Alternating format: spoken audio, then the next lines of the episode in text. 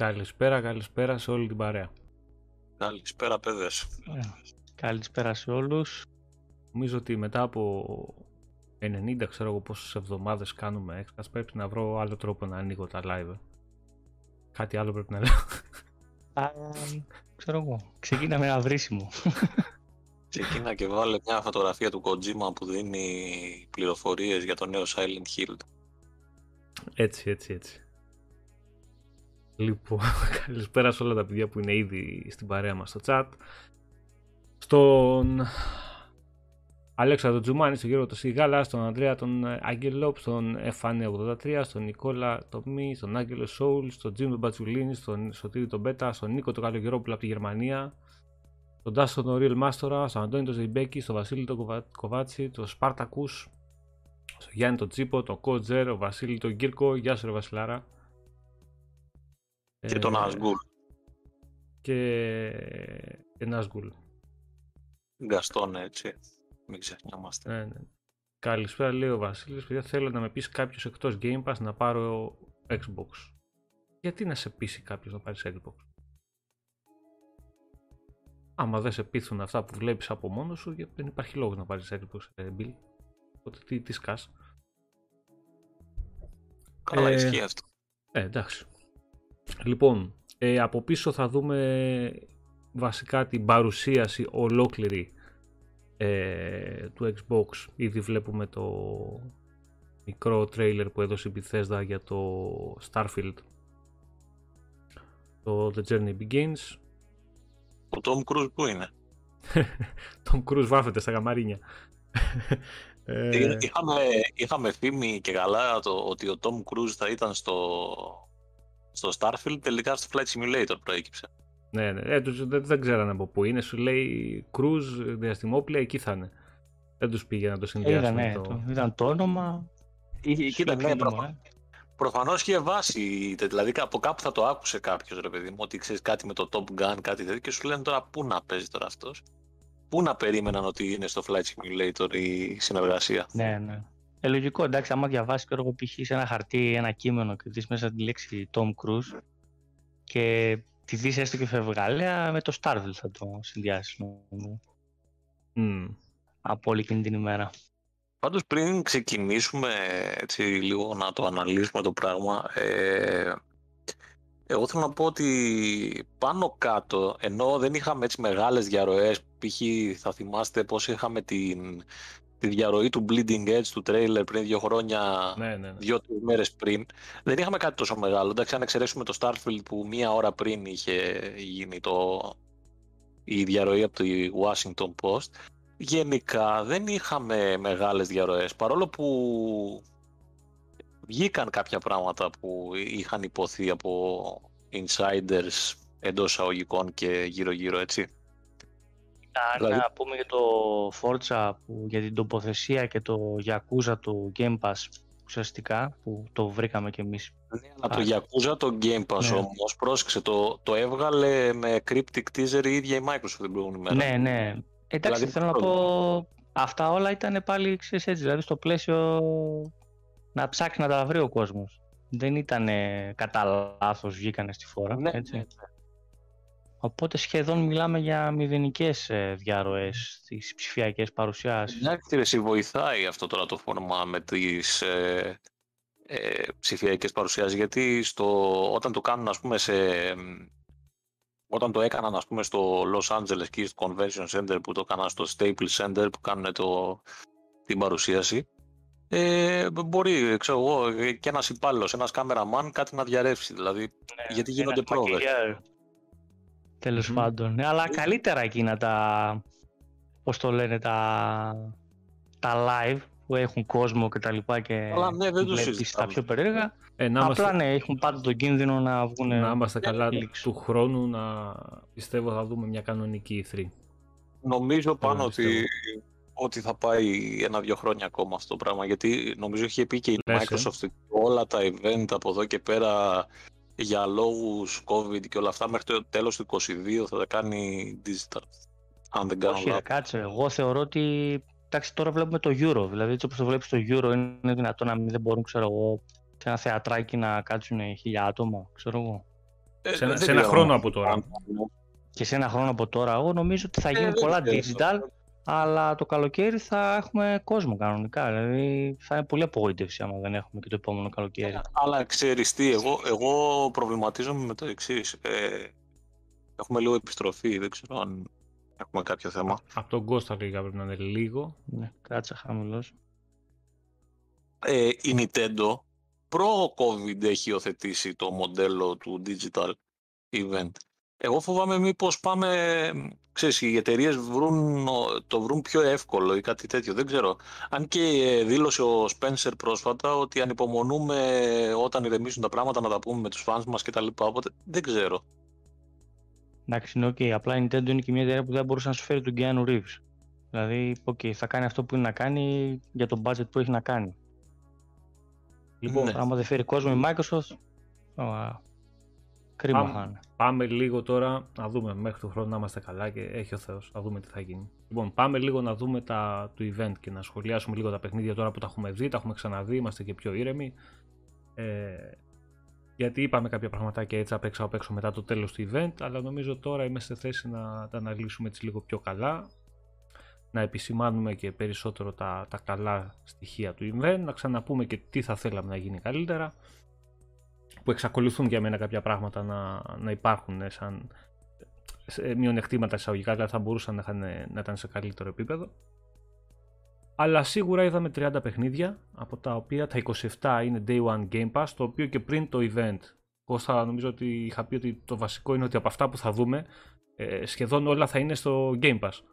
Δηλαδή το πιο σημαντικό είναι αυτό να σκεφτεί ότι όποιος ναι. ό,τι βλέπει θα, θα μπορεί να το παίξει με τη συνδρομή του που πολλοί από εμάς έχουμε ξέρω εγώ δύο ή και κάποιοι τρία χρόνια ακόμα που θα τα παίξει day one χωρίς να δώσει μία δραχμή επιπλέον. Είναι πάρα πολύ σημαντικό. Επίσης, ε, από τα 30 παιχνίδια που είδαμε στο event, να πούμε ότι υπήρχαν ακόμα τα οποία δεν αναφέρονται, ε, στο, δεν αναφερθήκαν μάλλον στο συγκεκριμένο event. Βέβαια, τα έχουμε δει τις υπόλοιπες μέρες ε, παιχνίδια που θα έρθουν day one και αυτά μέσα στο 21 στο Game Pass. Όπως το Scorn, ας πούμε. Είναι το, π.χ. είναι το Dark Alliance. Ε, που είναι και... Τώρα στις μέρες δεν βγαίνει. Ναι, ναι, ναι, multiplatform τίτλος. Αυτό βγαίνει 22 Ιουνίου. Βγαίνει ναι, την Τρίτη. Ε, το The Ascent, το οποίο βγαίνει 29 του μήνα, 29 Ιουλίου βασικά. Και δεν το είδαμε μέσα στο event. Ε, είναι το Aragami 2, που δεν το είδαμε και κυκλοφορεί και αυτό στις 17 ε, Σεπτεμβρίου. Μέσα στο 20 Θα, θα, ήταν τώρα περίεργο να δούμε τώρα με τη ροή που είχε το show να σου βάλουν ας πούμε, να δεις πάλι το ναι. και το Dark Alliance που βγαίνει σε δύο μέρες. Ναι, ναι, ναι, ναι. Εγώ απλά, ε, όπως δείξανε ρε παιδί μου το Yakuza, το Like a Dragon, το οποίο βγήκε την ίδια μέρα, 13 Ιουνίου. Εντάξει, ναι, αλλά, ναι, αλλά είναι μεγάλος τίτλος. Ναι, ναι, ναι, αυτό. Είναι, είναι μεγάλο παιχνίδι. Απλά εγώ το λέω γιατί μετά θα συζητήσουμε για άλλους τίτλους, ε, ώστε ο κόσμος να συνδυάσει ότι μέσα σε αυτούς για τους οποίους θα μιλάμε υπάρχουν και αυτά τα παιχνίδια τα οποία δεν παρουσιαστήκαν στο event. Δηλαδή είναι το Scorn που θα βγει και αυτό μέσα, στο, μέσα στη χρονιά. Είναι το. Εντάξει, το Back for Blood, νομίζω το είδαμε και όλο στο event. Είναι το. Το, το άλλο το Neighbor. Πώς ναι, το λένε αυτό το με το. Neighbor 2. Είναι το The Gang, το οποίο για μένα θα είναι παιχνιδάρα. Εγώ το, το περιμένω πώς και πώς αυτό. Ε, είναι ακόμα 7 παιχνίδια συνολικά που, που θα έρθουν μέσα στη χρονιά Day One στο Game Pass, συν όποια άλλα κυκλοφορήσουν ε, τα οποία δεν είναι exclusive και είναι από third party ε, συμφωνίες κτλ, κτλ. Δηλαδή τα παιχνίδια που ανακοινώνονται κάθε μήνα ε, σε κανονική ροή, να το πω έτσι, για την υπηρεσία. Άρα σίγουρα το 21 ακόμα είναι... Έχουμε 5 μήνες γεμάτους ακόμα. 5 μήνες γεμάτους παιχνίδια που θα έρθουν μέσα στο, στο Game Pass. Και καλά παιχνίδια κιόλας. Λοιπόν, ε, πάμε να πούμε έτσι πριν ξεκινήσουμε να σχολιάσουμε τα παιχνίδια. Ε, να πούμε μια γενική άποψη έτσι ο καθένας για το event. Πώς του φάνηκε, τι, τι περίμενε, αν τον εκάλυψε αυτό που είδε, αν ήθελε κάτι παραπάνω και, και, και, και τώρα μια εβδομάδα μετά νομίζω ότι είμαστε σε φάση να, να έχουμε πιο ξεκάθαρα τα πράγματα στο μυαλό μας. Οπότε είναι... Νομίζω ότι τώρα είναι που πρέπει να πούμε την άποψή του ο καθένας. Μιχάλη, Κώστα, ποιος θέλει να ξεκινήσει; Ε, να, πω, να πω εγώ λίγο εγώ θα, θα εμένω βασικά στην αρχική μου άποψη που είπα μετά το show ότι ήταν καλό, σίγουρα καλύτερο από τα τελευταία χρόνια. Δηλαδή δεν υπάρχει, δηλαδή να απαντήσουμε και στον τίτλο ότι αν ήταν η καλύτερη παρουσίαση που έχει κάνει το Xbox τα τελευταία χρόνια χωρίς συζήτηση, δεν το συζητάμε αυτό.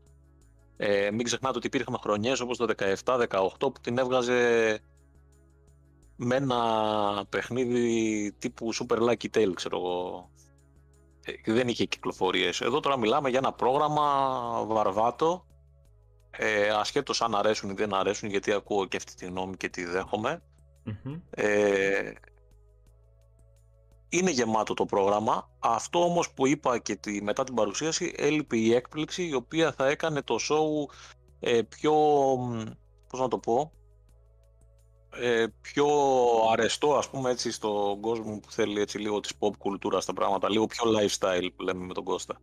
Δηλαδή, είχε πρόπερση ας πούμε έβγαλε τον Keanu Reeves.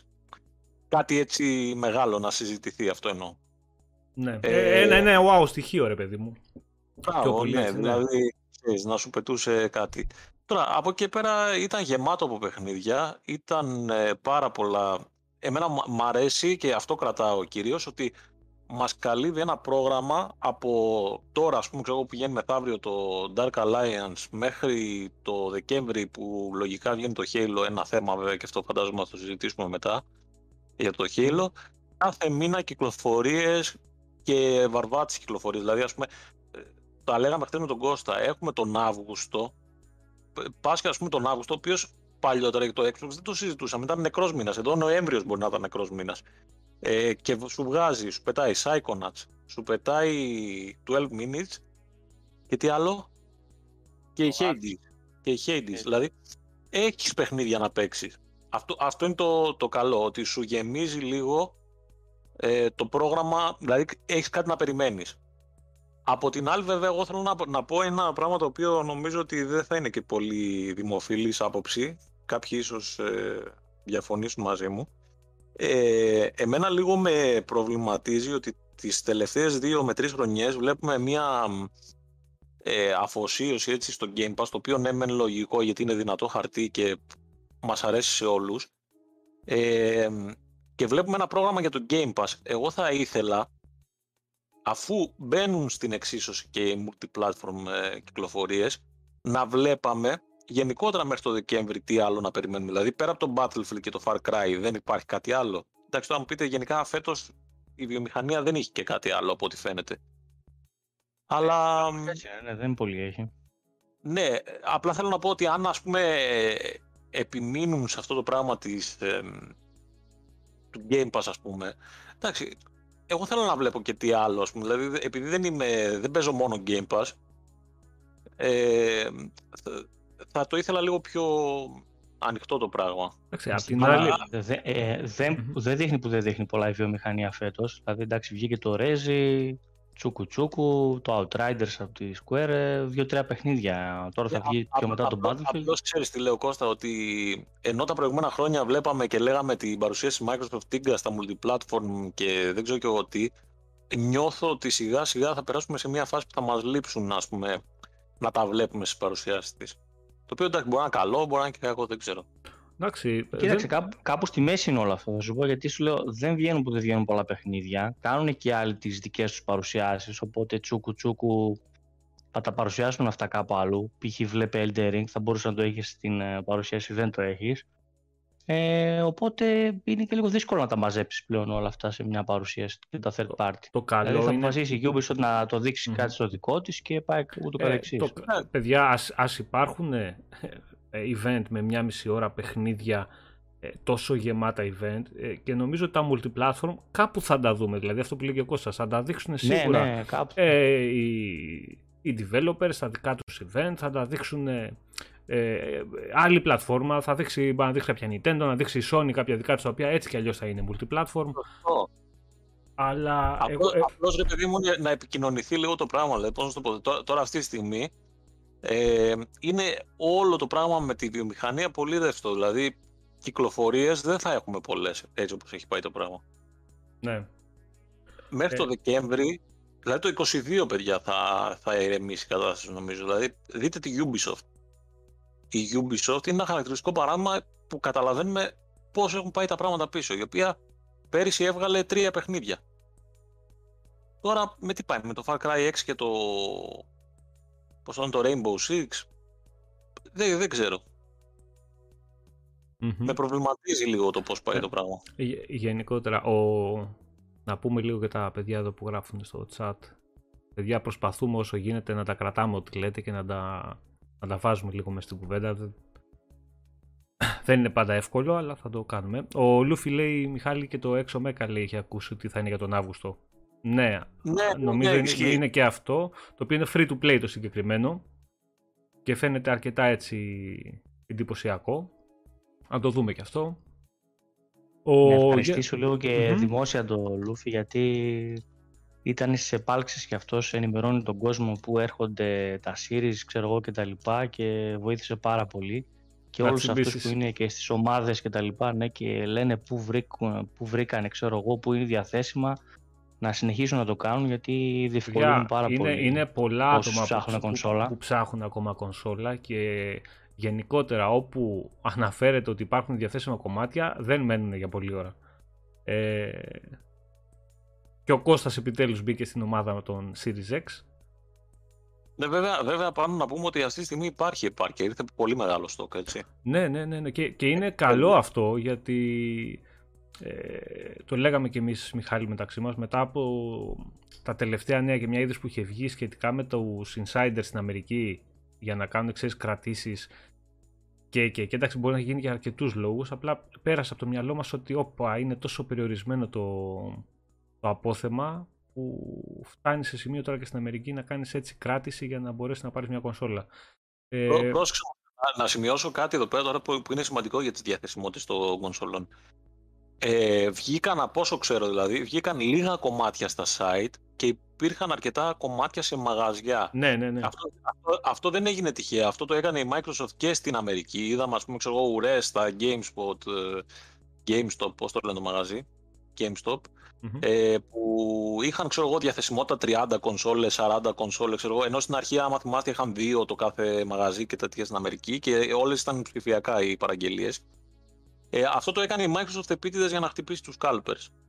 Είναι, δηλαδή, δεν έγινε ότι αυτή τη στιγμή μπορεί να μπει σε, σε μια ιστοσελίδα ενός μιας αλυσίδας και να μην βρεις και να πας στο μαγαζί της γειτονιάς σου, της περιοχής σου και να βρεις. Οπότε να το έχετε υπόψη όσο κάνετε. Mm-hmm.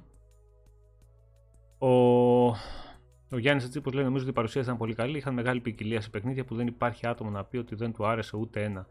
Το μόνο που με απασχολεί είναι το Halo. Πες μας και γιατί, ρε Γιάννη, να το δούμε παρακάτω. Το καλό μετά το event έβαλε τα παιχνίδια της Bethesda στο Game Pass. Ναι, πάρα πολλοί τίτλοι. Κλασικά παιχνίδια, ειδικά οι πισάδες.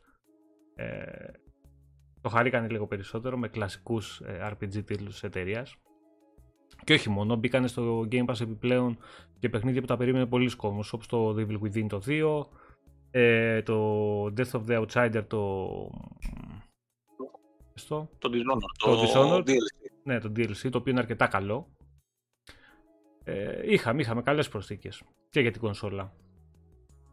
Ο Kill Bobo 13 λέει: Αν το Red Bull το βάζει στη μέση, το Halo προτελευταίο και τελείωνε έστω με το Hellblade 2 και καμιά εικόνα από Fable θα ήταν καλύτερη. Ε, ναι, ε, ξέρεις αυτό τώρα. Αυτό που λέει, mm-hmm. αυτό που λέει, εντάξει δεν ξέρω γιατί τόσο πολύ ανακατοσούρα, αλλά αν τελείωνε με ένα μικρό κομματάκι από το Hellblade, πραγματικά δεν ζητούσαμε κάτι πολύ μεγάλο ναι, ένα κομμάτι 7-8 δευτερολέπτων την ε, πρωταγωνίστρια να περπατάει ξέρω εγώ σε ένα διάστημα. Ε, να... 2023. Δεν, δεν γίνεται τίποτα, το να μην πει. Τίποτα, τίποτα να πει. Αυτό να τελείωνε έτσι σαν το μεγάλο ατού, ξέρω εγώ. Ε, δηλαδή δεν χρειαζόταν καν να δείξει ούτε μάχη ούτε τίποτα. Εγώ πιστεύω θα ε, ήταν πάρα πολύ καλό κλείσιμο. Ωραία, δηλαδή, ε, σε αντιδιαστολή που μας έδειξε ένα CGI, ε, sorry, κιόλας μπουρδες. Πραγματικά μπουρδες. Δηλαδή, για ένα IP που δεν ξέρεις καν τι είναι. Εντάξει, αυτό έγινε εσύ για να κάνουν μια μοιρασιά με την Bethesda. Γιατί έπρεπε από τη στιγμή που στην ουσία έδειξε Εντάξει, δύο παιχνίδια η Bethesda. άμα ήθελε να κάνει μοιρασιά, ας είχε έτοιμο gameplay. Τώρα μας ξεκίνησε με CGI, μας τελείωσε με CGI και η Bethesda. Δηλαδή ναι, τα θέλει ο κόλο της. Αυτό είπε όμως ο Pete Hines εν ολίγης, ότι εντάξει, βασικά ότι τα βρήκαν ας πούμε κάποιες τιμέ. Δηλαδή ήταν στην αρχή, ήταν στο τέλος και ήταν και στη μέση που είπε αυτός για τα Fallout 76 και τα Skyrim και τα Elder Scrolls Online κτλ. Αλλά το θέμα είναι ρε, εσύ, εντάξει, η Bethesda στο κομμάτι δηλαδή, της παρουσίασης, η Bethesda ήταν η πιο ανέτοιμη από όλους. να πούμε την αληθεια Που περιμέναμε εμείς ότι η Bethesda θα βγάλει το φίδι από την τρύπα. Και όμως δεν το βγάλε. Όχι, όχι. Βέβαια. Ε, Μάστε τι λέω. Βέβαια... Περιμένω ότι η Bethesda να πετάξει ένα παιχνίδι γιατί η Microsoft δεν θα βγάλει. Βέβαια η Bethesda ε, ακολουθεί ακριβώς ε, ακριβώς το, τον τρόπο παρουσίασης και ανακοίνωσης των παιχνιδιών όπως είχε κάνει και στο Skyrim. Ένα χρόνο πριν ακριβώς από τη... Ενάμιση σχεδόν χρόνο πριν από την κυκλοφορία του και μέσα σε αυτόν τον ένα χρόνο άρχιζε trailer, άρχιζε λίγο gameplay, άρχιζε να δείχνει πράγματα μέχρι να φτάσει στο release. Και θυμόστε ότι και το Skyrim ήταν 11-11-11 η κυκλοφορία του, ναι, 11, του το 11. Γι' αυτό ανακοίνωσαν αυτή την ημερομηνία. Γιατί πολλοί είπαν, αφού λέει είναι τόσο μακριά, γιατί, γιατί λέει το δείξατε τώρα την ημερομηνία; Ε, γιατί είναι 11-11-22. Ναι, ναι, γιατί θέλουν να πατήσουν ακριβώς 11 χρόνια μετά το Skyrim. Ναι. Ε, ο Βασίλης λέει, ωραία τα λέει ο Κώστας. Εντάξει, ε, απ' την άλλη έχει βάση και αυτό που λέει ο Νάσγκου. Λέει, έδειξαν Hellblade στο Extended, λέει είναι τόσο μακριά το παιχνίδι που δεν είχε νόημα. Ε, όταν σου λέω ότι είναι σε, δεν έχει μπει ακόμα σε full production το παιχνίδι, ε, εντάξει, καταλαβαίνεις ότι είναι παραπάνω από χρόνο πίσω. Παραπάνω από χρόνο. Κάναν δηλαδή- την κίνηση να δείξουν όλη την παρουσίαση της κονσόλας με το Hellblade έγινε. Όλη η φάση, όλοι που λέει ο λόγος έχουμε χαϊπαριστεί να πάρουμε Series X λόγω του Hellblade. Γιατί, όχι γιατί σου δείχνει αυτά, γιατί μπήκε αυτή και λέει, θα, θα τα σαρώσω όλα λέει σένα, έτσι όπως μπήκε ας πούμε Κώστα να σε ρωτήσω τα, από αυτή την άποψη. Οπότε την, την ξεκινάς με την ξεκινάς αυτή, συνέχισε αυτό το διαφημιστικό τρίκ, ότι μπαίνω μέσα και θα σας φάω όλους ρε. Αυτό, αυτό το, το τρίκ ας πούμε το διαφημιστικό. Κώστα να σε ρωτήσω κάτι. Αν έδειχναν το, το βιντεάκι που έδειξες στο Extended που μίλησε ο Ταμίμ Αντωνιάδης και έδειξαν... Όχι, κάτι τέτοιο δεν κολλάει. Όχι, όχι. αν λέω είχαν αυτό έτσι. Γκρίνια, γκρίνια, θα υπήρχε. Ναι, ναι, ναι, ναι. Δεν μπορούσαν να το δείξουν τελευταίο που λέτε. Δηλαδή, αν το έβαζαν, θα το έβαζαν κάποια στιγμή, ξέρω εγώ, εκεί, μετά το Sea of Thieves, ας πούμε. Ένα update, ας πούμε, του ε, development. Μιχάλη, σου ξαναλέω, ήθελε κάτι ε, 4-5 δευτερόλεπτα. Όχι παραπάνω. Τη σέρνω μόνο να περπατάει που πλέον έχει χτίσει όνομα πάνω της και να λέει θα τα σαρώσω όλα. Και ας βγω ένα-δύο. Αφού το, το ξεκινήσαν το διαφημιστικό τρίκ του Series X, έχει ξεκινήσει με αυτό. Εντάξει, εγώ νομίζω ότι, ότι ενδέχεται εσύ να δούμε να, το, να δούμε ας πούμε περισσότερο, να δούμε ένα τρέιλερ τέλος πάντων για να ζεστάνει πάλι τον κόσμο στα Game Awards για παράδειγμα. Όχι, όχι. Ναι, αφόσον δεν το κάναν τώρα, εγώ δεν νομίζω. Δηλαδή, ε, την επόμενη φορά, ε, το μότο τους είναι ότι την επόμενη φορά που θα το δείξουν όταν θα είναι, θα δείξουν κάτι που θα έχει μέσα και gameplay. Οπότε δεν το βλέπω στα κοντά. Θεωρούμε δεδομένο, εγώ το θεωρώ δεδομένο με, τη, με βάση τη στρατηγική της Microsoft τα τελευταία δύο χρόνια, ότι έχει κάτι να δείξει στην Gamescom και κάτι να δείξει στη, στα Game Awards. Ναι, ναι, σίγουρα. Ναι, αλλά δεν νομίζω ότι θα είναι ας πούμε, ένα Hellblade έτσι όπως το... Κώστα, δεν είναι μόνο το Hellblade. Εγώ τι θα παρουσιαζόταν. Παιδιά, έχει, mm-hmm. έχει πολύ πράγμα να δείξει και γι' αυτό πιστεύω ότι το, αν το Hellblade μείνει λίγο πίσω, ε, δεν νομίζω ότι θα πεθάνει κανείς από την αγωνία του. Ναι, μεν το θέλουμε όλοι, όλοι πλέον ε, θέλουμε να δούμε τι έχει φτιάξει, ειδικά μετά το trailer της που έγινε στο showcase στο Extended που μάθαμε ότι δουλεύουν και ξέρεις πιο κοντά με την Epic ε, σε διάφορα πράγματα για το παιχνίδι, για την αληθοφάνεια και και και και. Ε, αλλά έχει τόσα πράγματα να δείξει που έτσι και σου πάει τώρα σε μια Gamescom π.χ. ή σε, ένα, σε μια XO προς το τέλος του χρόνου ή στα Game Awards και σου δείξει ε, Fame. δεν νομίζω. Λέμε ρε παιδί μου, σου δείξει, μπορεί να σου δείξει ένα gameplay αυτό που λέει ο Κώστας, 15 δευτερόλεπτα δεν περιμένεις να βγει το παιχνίδι τώρα μέσα στο χρόνο. Μέσα στο χρόνο ξέρεις θα πάρεις. Ε, και σου δείξει κάποιο Fable, σου δείξει κανένα Avowed, σου δείξει κανένα τέτοιο είδου παιχνίδι που έχει από πίσω πολλά να δείξει. Ε, πάλι καλά θα είσαι. Δηλαδή έχει τρόπους να το καλύψει αυτό το πράγμα με το, με το Hellblade, το οποίο παιδιά εγώ το βλέπω για 23. Ναι και εγώ τότε λέω. Τέλος, Νοέμβρη 23 θα βγει. Το βλέπω για 23 όντως. Κώστα, για πες έτσι γενικότερα και εσύ, γιατί είπε ο Μιχάλης, εσύ δεν είπες έτσι την άποψή σου, σε γενικές γραμμές για το event. Ναι, ε, σε γενικές γραμμές, ε, να απαντήσω και εγώ στον τίτλο, ναι, είναι από τα καλύτερα event, ας πούμε, σίγουρα της Microsoft, δεν χρειάζεται καν, να νομίζω, αυτό συζήτηση. αν θα μπορούσε να κάνει το κάτι παραπάνω αυτό ακριβώς που έλεγα πριν, ότι όλο το show ήταν μια χαρά από ποικιλία, από ενημέρωση σε ημερομηνίες. Τα περισσότερα βίντεο ήταν κατατοπιστικά, υπήρχε έτσι, λίγο σχετική επάρκεια στο gameplay. Ε, εντάξει, δεν είχαν και όλα, αλλά τέλος πάντων υπήρχε ικανοποιητική επάρκεια. Ε, αν μπορούσε να τελειώσει με κάτι έτσι lifestyle που θα κάλυπτε και το όλο κοινό θα ήταν ακόμα τελειότερο. Εντάξει, δηλαδή αυτό το κλικ το παραπάνω δεν έγινε. Και αυτό, ε, αυτό Κώστα, προσωπικά. εγώ πιστεύω ότι το λες εσύ, γιατί και εγώ αυτή τη άποψη είμαι, αλλά πιστεύω ότι το λες όχι για μας, όχι για να καλύψει εμάς. Ναι, το για να είναι. Επίπεδο, μπράβο, αν, για είναι. Αν για... σου έλεγα σε προσωπικό μπράβο. επίπεδο, εγώ θα ήθελα να τελειώσει π.χ. με το Perfect Dark. Αλλά να σου πω κάτι, ναι, ναι. ο κόσμος τώρα για το First Person Perfect Dark. Έτσι.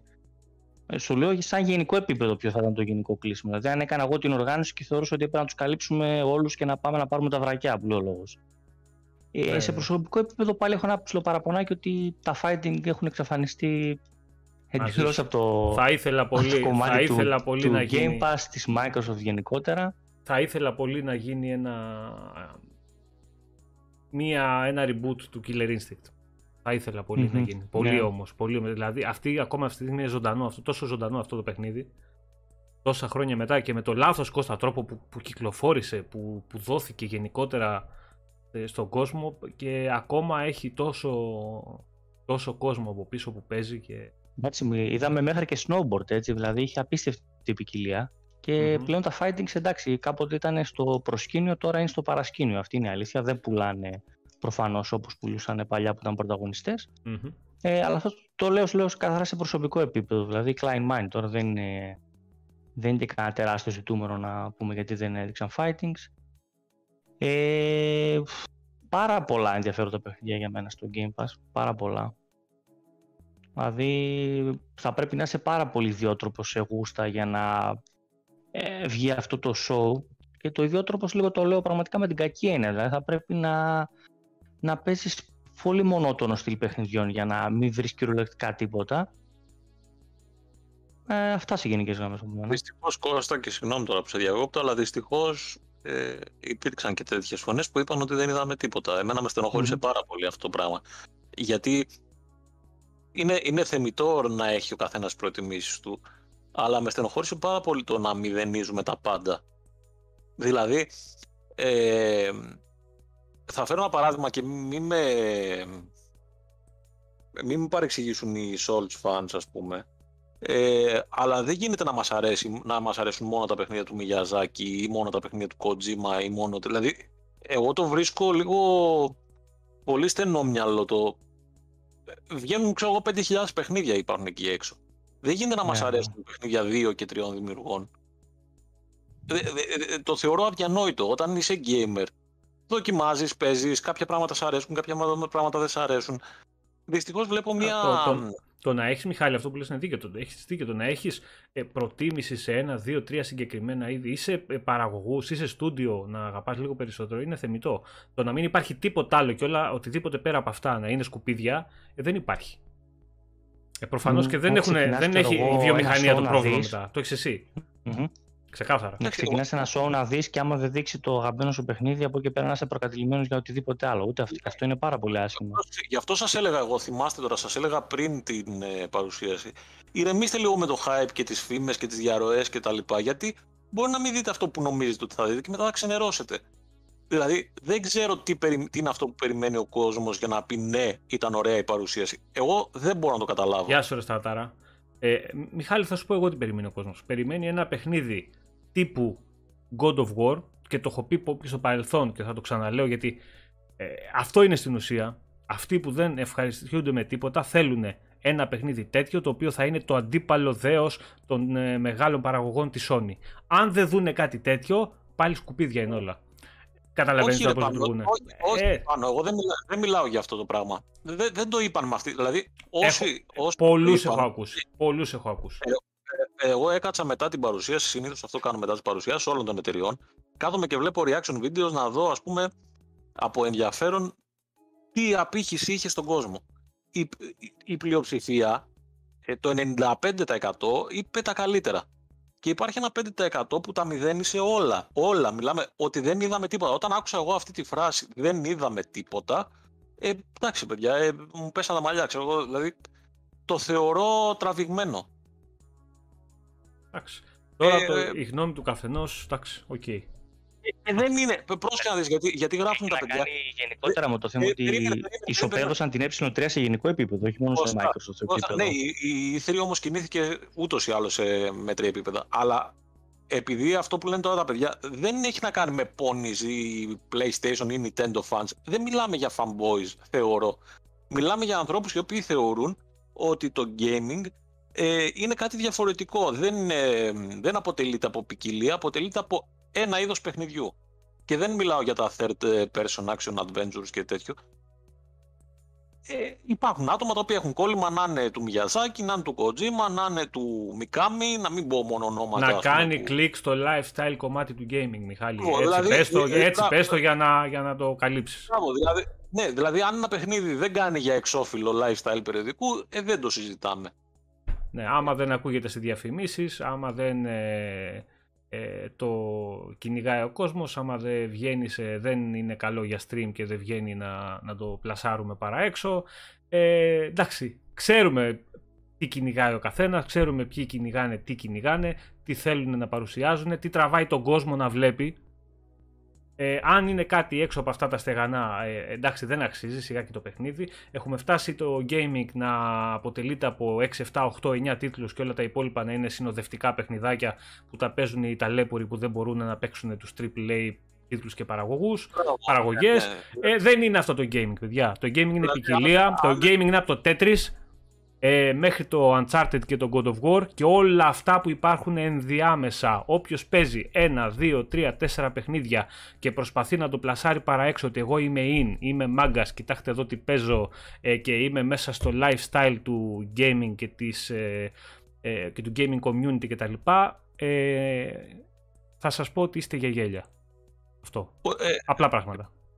Ναι και το θέμα είναι στο σχόλιο που γράφει ο Κος δεν είναι προσπάθεια να το παίξουν αντικειμενική. Ε, γίνεται προσπάθεια από πάρα πολύ μεγάλη μερίδα της, ε, του gaming community, το οποίο έχει τρομερές παθογένειες, τρομερές αρρώστιες και το ξέρετε όλοι.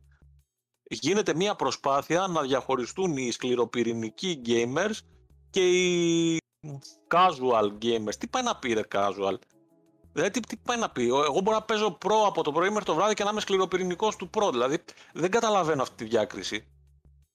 Ε, και αν παίξουμε Resident Evil που είναι in και must και δεν ξέρω και εγώ τι, επειδή έχει hype και προϊστορία και παίζουμε το Village, ας πούμε, τώρα είμαστε φοβεροί. Αν δεν το παίξουμε, είμαστε τίποτα. Αυτό. Ε, δεν ξέρω. Το gaming είναι τα πάντα. Οτιδήποτε μπορείς να παίξεις και δεν έχει να κάνει... Και έχει, μπορείς να παίξεις από το κινητό σου μέχρι, ε, δεν ξέρω εγώ, σε οποιαδήποτε κονσόλα.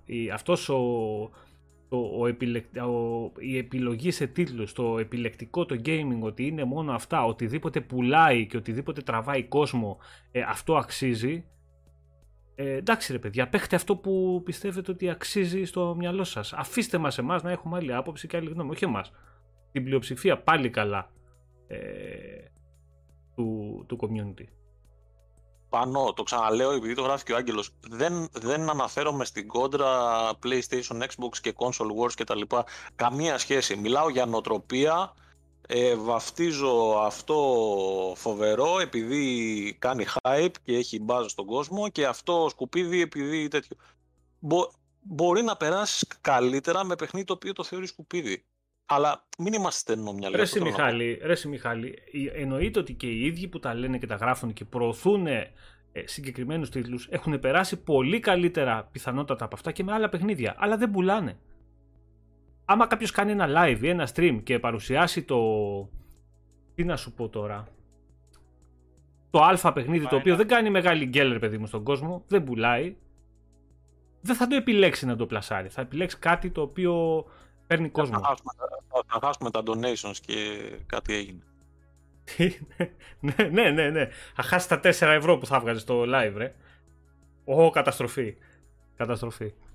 Εγώ συγγνώμη που το ανοίγω τώρα αυτό την, την κουβέντα, αλλά... Καλά κάνεις, καλά κάνεις, δεν, δεν έχει. Γιατί από εκεί ξεκινάνε, ναι, Μιχάλη, και, ναι, και οι παθογένειες όλα αυτά. Με ενοχλεί πάρα πολύ, πάρα πάρα πολύ με ενοχλεί αυτό το πράγμα. Μου, γιατί, ξέρεις τι, αν εγώ, εγώ απλά λέω τη γνώμη μου εδώ πέρα, όπως και όλοι μας και όπως λέω εγώ τη γνώμη μου, τη λένε και τα παιδιά, δεν, δεν υπάρχει καμία θέση προνομιακή επειδή βγαίνουμε εμείς με ένα μικρόφωνο και τα λέμε σιγά τα αυγά. Αλλά αν εγώ βγω και πω κάτι και με ακούσουν πέντε παιδιά ίσως και μικρότερης ηλικίας και τους διαμορφώσω μία άποψη ε, χ, είναι λάθος ρε παιδιά. Δηλαδή άμα σας πω ας πούμε ότι είναι... Δεν ξέρω, μην μη φέρω παρά. Δεν, δεν μπορούμε να διαμορφώνουμε ας πούμε, την αρρώστια που υπάρχει στη βιομηχανία εμείς. Όχι, δε, Οποιοδήποτε βγαίνει δημόσια και λέει. Δεν, δια, δεν διαμορφώνουν, Μιχάλη. Απλά ρίχνουν λάδι στη φωτιά κι άλλο. Δηλαδή αυτό υπάρχει. Γιατί όταν είσαι σε μια παρέα, σε μια ομάδα, σε ένα group, σε μια. Είναι μεγάλο ζήτημα τώρα. Αυτό που λέει ο Μιχάλης είναι και διαμορφώνει, αλλά έχει δίκιο και ο καφετζής. Δηλαδή ότι επίσης ρίχνει λάδι στη φωτιά. Εγώ νομίζω δεν θα τελειώσουμε ποτέ τώρα αυτό. Όχι, δεν λύνεται. Αυτό το θέμα είναι ναι. άστο. Δεν, δεν υπάρχει. Καλά έκανε ο Μιχάλης και το, και το έφερε εδώ έτσι και είπαμε δύο πραγματάκια, αλλά δεν έχει νόημα νομίζω να, το, να προσπαθήσουμε να το λύσουμε σε αυτό το πράγμα γιατί δεν πρόκειται να λυθεί κιόλας. Δηλαδή, όσο ο κόσμος. Αν διαφωνεί κάποιος να γενικότερα, μας πει κάτι, αλλά για, και εμείς το λέμε τώρα το καλοπροαίρετα. Δεν το δυστυχώς, λέμε. Δυστυχώς, σε ό,τι έχει να κάνει με αυτού του τρόπου ε, τα community, τις παρουσιάσεις κτλ., όσο ο κόσμος βλέπει περισσότερο παιχνίδια από ό,τι παίζει, αυτοί που τα δείχνουν θα δείχνουν αυτά που πουλάνε. Τέλος αυτά που τραβάνε κόσμο. Τι να κάνουμε τώρα; Έτσι είναι η πραγματικότητα. Μας αρέσει δεν μας αρέσει. Όταν ο κόσμος έχει φτάσει σε σημείο πιο πολύ να βλέπει παιχνίδια παρά να τα παίζει, ε, αυτοί που τους τα πλασάρουν θα τους πλασάρουν αυτό που θα φέρει περισσότερους ε, χρήστες. Τέλος πάντων, ναι. ε, ξαναζητάω συγγνώμη αν ε, έκανα λάθο. Γεια σου, Ρεντινό. Γεια σου, Καλλιόπη. Πάμε... Έλα, δεν πειράζει. Πάμε, να πιάσουμε τα παιχνίδια εμείς. Αφού, δεν έχουμε την, αφού δεν έχουμε την να παίξουμε, πάμε να συζητήσουμε για 30 παιχνίδια έτσι να τα αναλύσουμε. Να κάνω μια τέτοιο, μια Αμέ. μικρή παρένθεση για Nintendo. Έτσι, να τελειώνουμε με αυτούς. Ναι, ναι, ναι. Ε, λοιπόν, δεν ξέρω ποιοι το, αν το είδανε κτλ. Ε, Nintendo είχε ένα τίμιο show. Από την άποψη να πούμε τα καλά και τα κακά, ότι έδειξε, τέλος πάντων, ότι παιχνίδια έδειξε 10, 15, 20 παιχνίδια, δεν θυμάμαι. Ε, το καλό με το show ήταν ότι ό,τι έβλεπες, καταλάβαινες τι έβλεπες. Έδειχνε δηλαδή ένα σχετικό gameplay. Αυτό mm-hmm. το δίνω full. Δηλαδή μπορεί να βλέπεις 10 παιχνίδια, να μην ήθελες να παίξεις κανένα, αλλά τουλάχιστον καταλάβαινες ότι okay, αυτό δεν θέλω να το παίξω. Γιατί, γιατί κατάλαβα πώς παίζει. Ε, βέβαια, ε, είναι οι ίδιοι που έχουν ανακοίνωσει καμιά 450 παιχνίδια πρέο πενταετίας τύπου Bayonetta, Pikmin, ε, και εγώ δεν ξέρω τι άλλο τέλος πάντων και έχουν εξαφανιστεί από τον ορίζοντα και τώρα το παίζουν τρελίτσα, δηλαδή τους το δίνω την τιμιότητα τώρα αλλά παραμένουν ένοχοι για αυτή την τακτική. Σου λέει πάρτε switch στην αρχή ότι θα δείτε αυτό, αυτό και αυτό και όλα αυτά πλέον είναι εξαφανισμένα. Και εντάξει, δείξανε και αυτό το μεγάλο τους χαρτί. Οπότε γενικότερα στην Y3 είχαμε από τα most wanted game που υπήρχαν που ήταν μέσα το, ε, από πιο πριν ξέραμε ας πούμε π.χ. ότι τα most wanted ήταν το Elder Ring, το God of War, το Halo και το Breath of the Wild. Ε, ουσιαστικά με εξαίρεση το God of War που δεν υπήρχε λόγω Sony, ε, όλα τα υπόλοιπα most wanted ήταν μέσα στα πλαίσια της ε3. Έτσι, δηλαδη οπότε κινήθηκε πολύ καλά. Στα τέσσερα most wanted παιχνίδια που ήξερες από πέρυσι, τα βλέπεις τα πιο πολλά φέτος, ε, καλά δεν είσαι λογικά.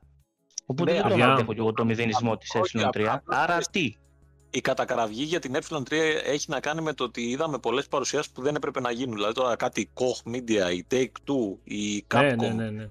έκαναν καθόλου. Η Square το παραξευτήλησε είναι αλήθεια. Η Square το παραξευτήλησε. Η Capcom εγώ δεν περίμενα να δείξει κάτι. Ήταν νομίζω πριν δείξει ήταν. Επίσης, παιδιά, ε, να πούμε ότι γιατί έχει, έχει πέσει Μιχάλη πολύ βάρα στο Game Pass και το λέμε και το ξαναλέμε σχετικά με την παρουσίαση, αλλά παιδιά, ε, μην το βλέπουμε έτσι. Δηλαδή, ε, λέμε τη λέξη Game Pass μέσα στο event σαν να, να ήταν μόνο αυτό το, το, τόσο σημαντικό που, που είδαμε και που βγήκε από όλο αυτό. Εγώ, αν είχα δει την ίδια παρουσίαση π.χ. από τη Sony, θα έλεγα μπράβο, 30 παιχνίδια γαμό τους ρυθμούς, ε, ωραία παιχνιδάκια, μεγάλη τίτλοι κτλ. Και ας μην υπήρχε το Game Pass. Γιατί όλα αυτά τα παιχνίδια που είδαμε, οποιοδήποτε θέλει μπορεί να πάει και να τα αγοράσει. Δεν είναι προαπαιτούμενο το Game Pass. Ναι, σίγουρα. Γιατί το λέμε, το λέμε, το λέμε και θα ακούσει κάποιος που δεν ξέρει και θα πει: Άμα δεν έχω Game Pass, δεν μπορώ να παίξω τα παιχνίδια. Εννοείται ότι όποιος γουστάρει πάει και το αγοράζει. Διαφορά, η διαφορά όμως έχει να κάνει με το ότι το PlayStation, καλώ, δηλαδή εγώ το λέω σαν θετικό αυτό, ε, επειδή είναι περισσότερα χρόνια έτσι στη βιομηχανία τα franchise του, γιατί εντάξει που είναι πολλά χρόνια και το Xbox, αλλά επειδή είναι πάρα πολλά χρόνια στην βιομηχανία σαν, ε, δηλαδή βλέπεις με God of War, ε, Uncharted και πολλοί άλλοι τίτλοι, επειδή είναι πάρα πολλά χρόνια έχουν περισσότερο φανατικό κοινό, οπότε ας πούμε ενδεχομένως ο κόσμος τρελαίνεται περισσότερο για το God of War παρά ας πούμε για το ε, Starfield λόγω χάρη το οποίο μπορεί να είναι παιχνιδάρα αλλά δεν ξέρουμε τι είναι. Κατάλαβες, γι' αυτό δηλαδή π.χ. η Sony ας πούμε πέρυσι για μένα δεν έκανε καλύτερη παρουσίαση από το Xbox αλλά έδειξε ας πούμε το Final Fantasy το οποίο το, το 16 το οποίο δημιουργεί ε, hype. Είναι κάτι το οποίο η Microsoft δεν μπορεί να το κερδίσει από τη μία μέρα στην άλλη οπότε εγώ το βρίσκω λογικά αυτά τα πράγματα. Μαζί σου. Συμφωνώ, ναι, Μιχάλη, απόλυτα. Εννο, εννοείται. Καταλάβαμε και πώς θα είναι. Αλλά εννο, παιδιά, εννοείται ότι αυτό που είπε ο Μιχάλης, ότι υπάρχουν τίτλοι στη βιομηχανία, όπως έχει και η Microsoft 3-4, που είναι παλιά, ε, παλιές καραβάνες, ε, τα οποία, π.χ. όπως είναι το Halo, το οποίο ο κόσμος έχει ε, ε hype, έχει απαιτήσεις. Ε, θέλει, καίγεται να δει ρε παιδί μου. Εντάξει, υπάρχουν αυτοί οι τίτλοι. Στη Sony είναι λίγο περισσότεροι οι τίτλοι αυτοί. Ε, ναι, ναι, αυτό, Και δεν είναι κακό αυτό. και δεν είναι κακό αυτό να υπάρχει γενικότερα για όλους. Η Microsoft αυτό για να το χτίσει θέλει ακόμα 5-6 χρόνια. Δεν μπορεί να το φτιάξει σήμερα. Να κάνουμε και ένα σχόλιο για το πώς πήρε ας πούμε, π.χ. το βραβείο το Forza ως καλύτερο στην ε, καλύτερη παρουσίαση.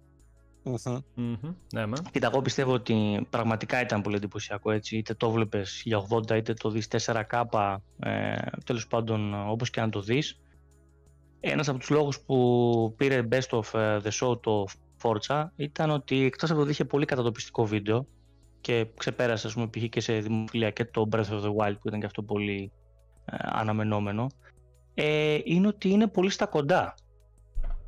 Δηλαδή ξέρει ο κόσμος ότι θα το παίξει πολύ κοντά και αυτό είναι πολύ σημαντικό. Ναι, δηλαδή ναι. βλέπει ένα παιχνίδι που είναι έτοιμο, είναι καλό. Και ένα παιχνίδι και... Κώστα ε, που είναι, αν σου γράφει στο τέλος θέλω να πω ένα 2023, ε, εντάξει ναι, δεν θα ναι. έβγαινε και, ε, είναι, και είναι, best of the show. Κώστα και είναι πολύ σημαντικό ότι είναι πραγματικά το πρώτο next gen παιχνίδι που βλέπουμε. Δηλαδή αυτό που έχει κάνει Playground μέσα, ε, δηλαδή φτάνει σε σημεία ε, φωτορεαλισμού κάποιες στιγμές.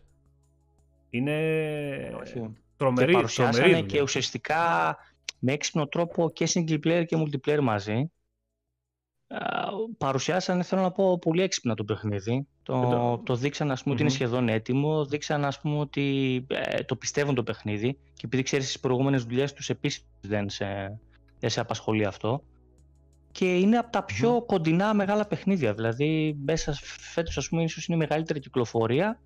Ε, και μετά λες αν προλάβουν τη χρονιά έτσι, το Halo και το, τη Sony το Horizon το Forza είναι το, πιο, το παιχνίδι με τη μεγαλύτερη αυτοπεποίθηση αυτή τη στιγμή. Όχι, και το παιχνίδι που ξέρεις τι γίνεται γιατί είναι καλό που βγαίνει πολύ σύντομα γιατί είναι από τους τίτλους που έχουν αγαπηθεί πάρα πολύ σε όλες τις πλατφόρμες και από όλους τους gamers δηλαδή και στο PC και στα Steam και στο, ε, σωστά, έτσι. Και στο Game Pass δηλαδή ε, είναι από τους τίτλους που έχουν κάνει κόσμο να πάρει Xbox είναι console. θα κυκλοφορήσει το παιχνίδι ε, δεν θα χρειαστεί να δώσουμε όλοι 70-80 ευρώ.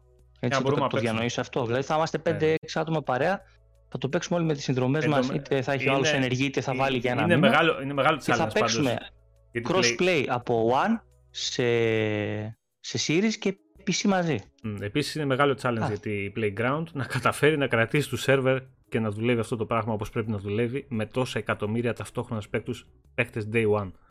Σίγουρα Γιατί για, γιατί, ναι, γιατί θα, αν στο 4 υπήρχε, ε, βέβαια έχουν κάνει, Μιχάλη, έχουν, από ό,τι διάβαζα, έχουν κάνει τρομερή δουλειά στους servers, ότι έχει κάνει, δηλαδή έχουν αλλάξει τα πάντα, όλη τη ναι, δομή, όλα τα μηχανήματα, όλα. Ε, Όπως και να έχει, θα, θα, έχουν πάρα πολύ κόσμο. Δηλαδή, σίγουρα. Εγώ το, το 5 θα το πατήσει το 4, να ξέρετε, σε δημοφιλία. Σε... Ε, το, το πιστεύω. Ναι. Επειδή μιλάμε τώρα και είπαμε ότι πήρε το βραβείο του πιο δημοφιλούς, ε, mm-hmm. Εν τω μεταξύ το Halo πήρε το πιο δημοφιλές, ε, το πιο most anticipated της παρουσίας της Microsoft. Δεν βάλανε και τα δύο εκεί πέρα. Ε, είναι λίγο ξύμορο αυτό. Εντάξει, κάτι παίρνει όλον το show, αλλά όταν είναι και τα δύο μαζί δεν το παίρνει. είναι λίγο ξύμορο. λίγο με νούμερα, ε, επειδή το YouTube λέει πολλές φορές αλήθεια, ε, το βίντεο του, το teaser βίντεο του Breath of the Wild που, το, οποίο, το οποίο θα βγει του, το 22 όποτε βγαίνει είχε 5 εκατομμύρια προβολές. Το Forza Horizon 5 έχει 4 κάτι. Δηλαδή, σκεφτείτε το λίγο. Και είναι το πιο δημοφιλές βίντεο από αυτά που είδαμε στο, στην παρουσίαση της Microsoft ως μεμονωμένο βίντεο. Ε, Λέει αυτό πολλά. Και, με, και μετά εντωμεταξύ, άλλο έκπληξη, ε, το βιντεάκι που βγάλανε στο τέλος της E3 με το mini fridge, για όσους το είδατε, το mini ψυγείο, έχει 3,5 εκατομμύρια προβολές. Έγινε viral και είπαν από τη Microsoft και δεν το πιστεύαμε αυτό το πράγμα. Ότι ναι, θα 3,5 εκατομμύρια άτομα βλέπουν ψυγεία, δηλαδή το διανοείσαι. Είναι σαν ανέκδοτο. Mm-hmm. Ε, τα παιδιά εδώ πέρα βλέπω στο chat θέλανε φέτος ε, Forza Motorsport περισσότερο από το γιατί... ναι παιδιά αυτή η κουβέντα είναι για να την κλαις έτσι. Δηλαδή δυστυχώς η μία από τις δύο εταιρείες, αυτή που φτιάχνει το, το Horizon είναι πολύ πιο φορμαρισμένη από αυτούς που κάνουν το, το εγώ Motorsport. είμαι, αυτή είναι εγώ, είμαι, εγώ είμαι πολύ υπέρ πάντως γιατί το Motorsport καταλαβαίνω την ε, ανυπομονησία γιατί έχουν περάσει ήδη τέσσερα χρόνια από το τελευταίο ενώ βλέπαμε κάθε δύο χρόνια τίτλο, αλλά χρειαζόταν τόσο μεγάλες δομικές αλλαγές που εγώ είμαι υπέρ. Ναι, Αρκεί ναι, ναι. να βγει βέβαια όπως πρέπει, έτσι. Ε, επειδή... και θα το κάνει να βγει καλό, αλλά... Τεν, τεν Μιχάλη, επειδή έχουν και, και πολύ καλή συνεργασία με την Playground γενικότερα, ε, πιστεύω ότι αυτή τη φορά αυτό που θα δείξει, γιατί μην ξεχνάμε παιδιά ότι στο One X το Motorsport το 7 ε, έριχνε σαγόνια Δηλαδή ήταν αδιανόητα όμορφο κάποιες στιγμές. Είχε απίστευτο HDR μέσα, απίστευτο όμως HDR. Ε, δεν θα μιλήσω για τη δομή και για κάποια πράγματα που δεν αρέσανε σε αρκετούς και σε μένα μαζί. Αλλά τεχνικά το παιχνίδι δεν υπήρχε το One X. Σκεφτείτε τώρα τι θα κάνει η Turn 10 στο, στο καινούριο. Το οποίο θέλω να αλλάξει. Θέλω να βάλει και ένα campaign mode μέσα έτσι που φημολογείται ότι γίνεται. Δηλαδή να του δώσουν κάτι παραπάνω ρε παιδί μου, να, να δώσουν βάθος, ε, να έχει ο κόσμος να ασχοληθεί, να το πουλήσουν λίγο διαφορετικά. Ε, καλά κάνουν. Μην, μην, μην, ξεχνάμε ότι η Turn 10 είναι η, η εταιρεία η οποία είναι και πίσω από τη μηχανή γραφικών τη Forza. Δηλαδή ναι, ναι, και, ναι. και του Forza Horizon και του Fable Δηλαδή η, η Playground παίρνει έτοιμο το υλικό και δουλεύει εκεί πάνω, έτσι και παίρνει και πολλά πράγματα έτοιμα από την Turn 10 όσο αφορά το σχεδιασμό των αυτοκινήτων. Δηλαδή, μην νομίζουμε ότι δεν κάνει δουλειά η Turn 10. Πώς δεν κάνει, πώς δεν κάνει. Εννοείται ότι κάνει. Ε, αυτό που λέει ο Νικόλα, λέει τη Forza Engine λέει, δεν μπορούν να την πάρουν να την χρησιμοποιήσουν σε άλλα είδη. Εννοείται ότι μπορούν. Ναι, στο, το, Fable, το Fable θα είναι πάνω σε αυτή τη μηχανή, παιδιά. Στη μηχανή του Forza Horizon. Ό,τι βλέπετε, δηλαδή, όπως βλέπετε τον ανοιχτό κόσμο, αν είναι open world που έτσι φαίνεται, το Fable θα είναι αντίστοιχα. Η Καλλιόπη λέει περιμένει από τα multiplatform που δείξανε και το, το Diablo. Το 2 προφανώς. Ε. Ναι, ναι. Εντάξει, μιλάμε παιδιά συγκινητική στιγμή στο show του Diablo. Δηλαδή, όποιος δεν το ναι, ναι. βίωσε αυτό. Εντάξει, όποιος... Για να κάνεις κολοτούμπες γενικά, γενικά, Κώστα, όποιος δεν έχει παίξει το Lord of Distraction και δεν έχει παίξει το 2 γενικότερα στην εποχή του, δεν μπορεί να καταλάβει, ρε παιδί μου, πόσο σημαντικό τώρα είναι αυτό το πράγμα. Ε, Εμείς που έχουμε κάψει δεν ξέρω πόσες ώρες το 2, ειδικά και στα expansion χρόνια πίσω. Ε, σου λέω και εγώ περιμένω πώς και πώς να, να το βάλω να το λιώσω ειδικά με τα γραφικά και με τα εφέ της αναβαθμίσεις που έχουν γίνει μέσα που το κάνουν και πανέμορφο κιόλας. Θέλω, θέλω να κάτσω να το, ξανα, να το ξαναλιώσω. Άμα σου πω το περιμένω πιο πολύ από το 4, τι θα μου πεις; πιο πολύ.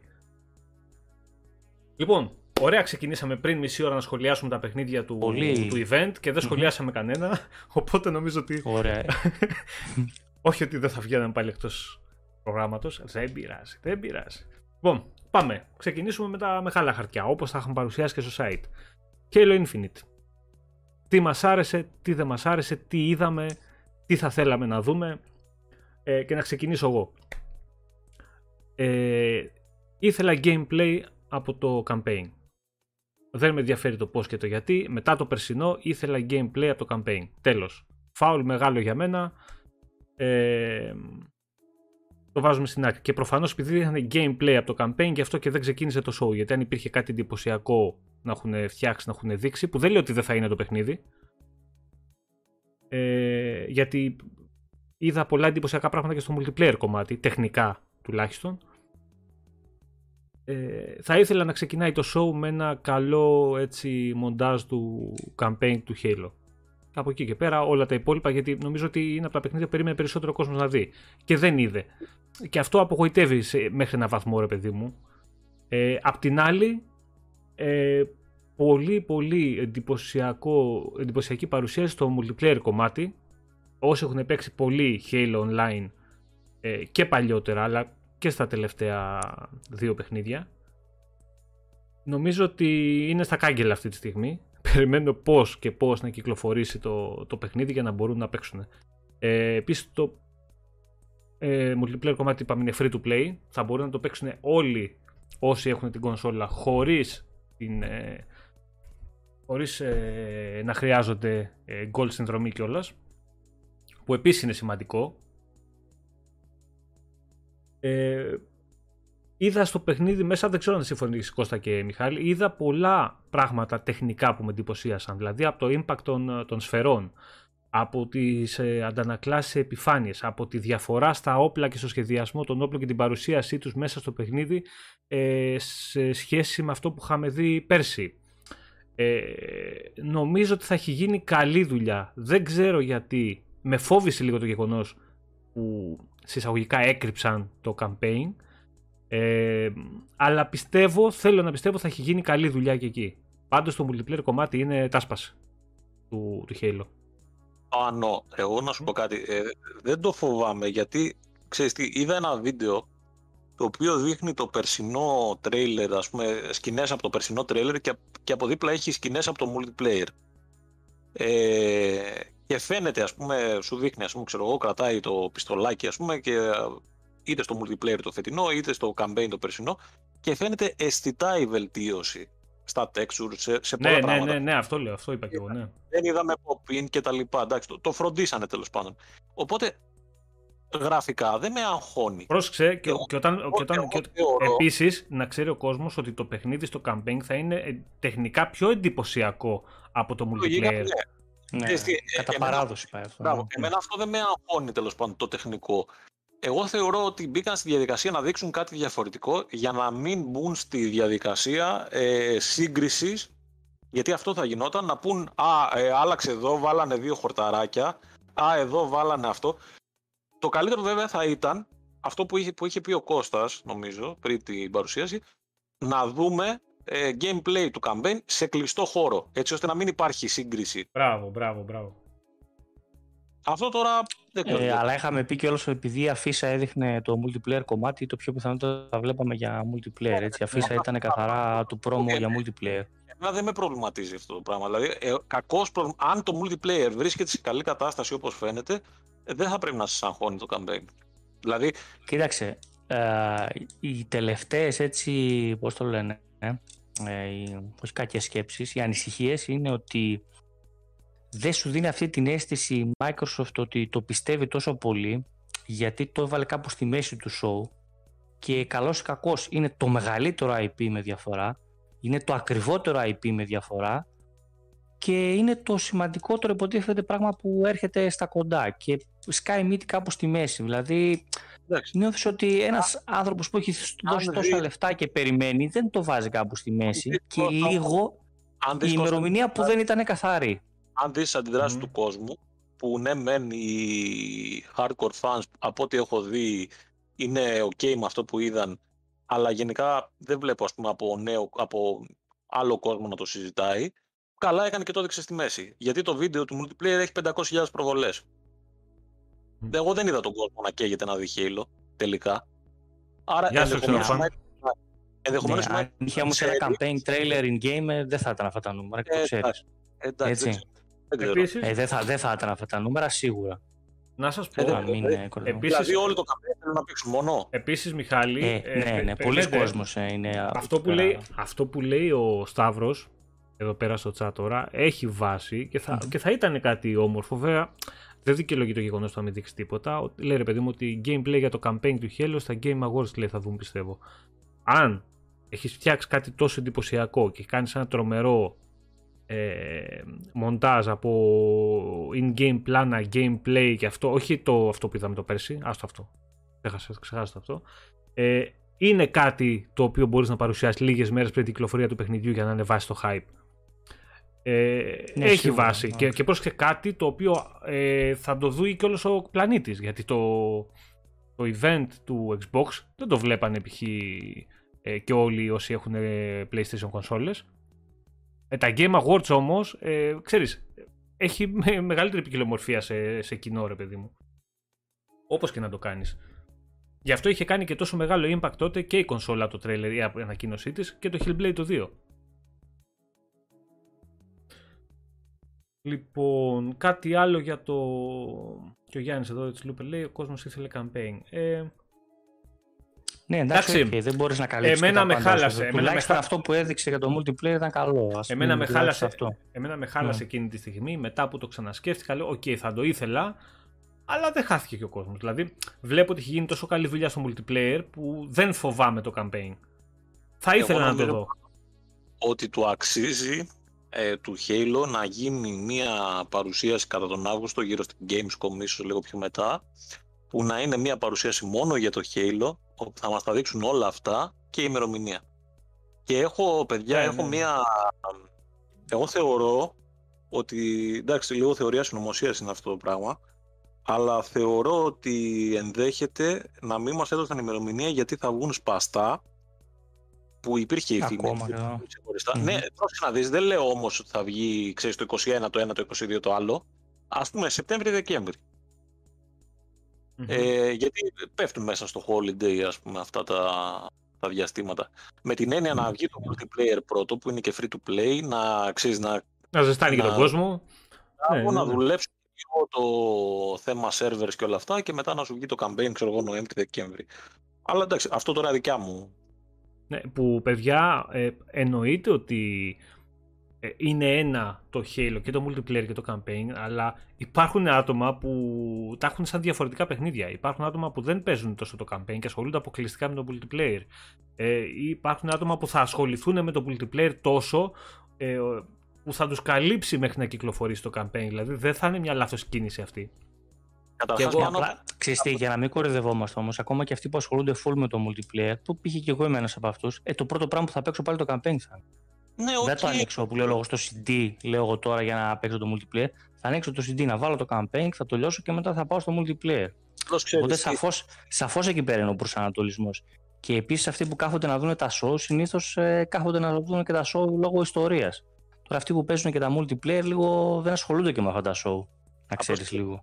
Υπάρχει μια μεγάλη πιθανότητα από τη στιγμή που το ένα είναι free to play και το άλλο θα είναι paid ε, να είναι δύο διαφορετικά αρχεία, ας πούμε, το παιχνίδι.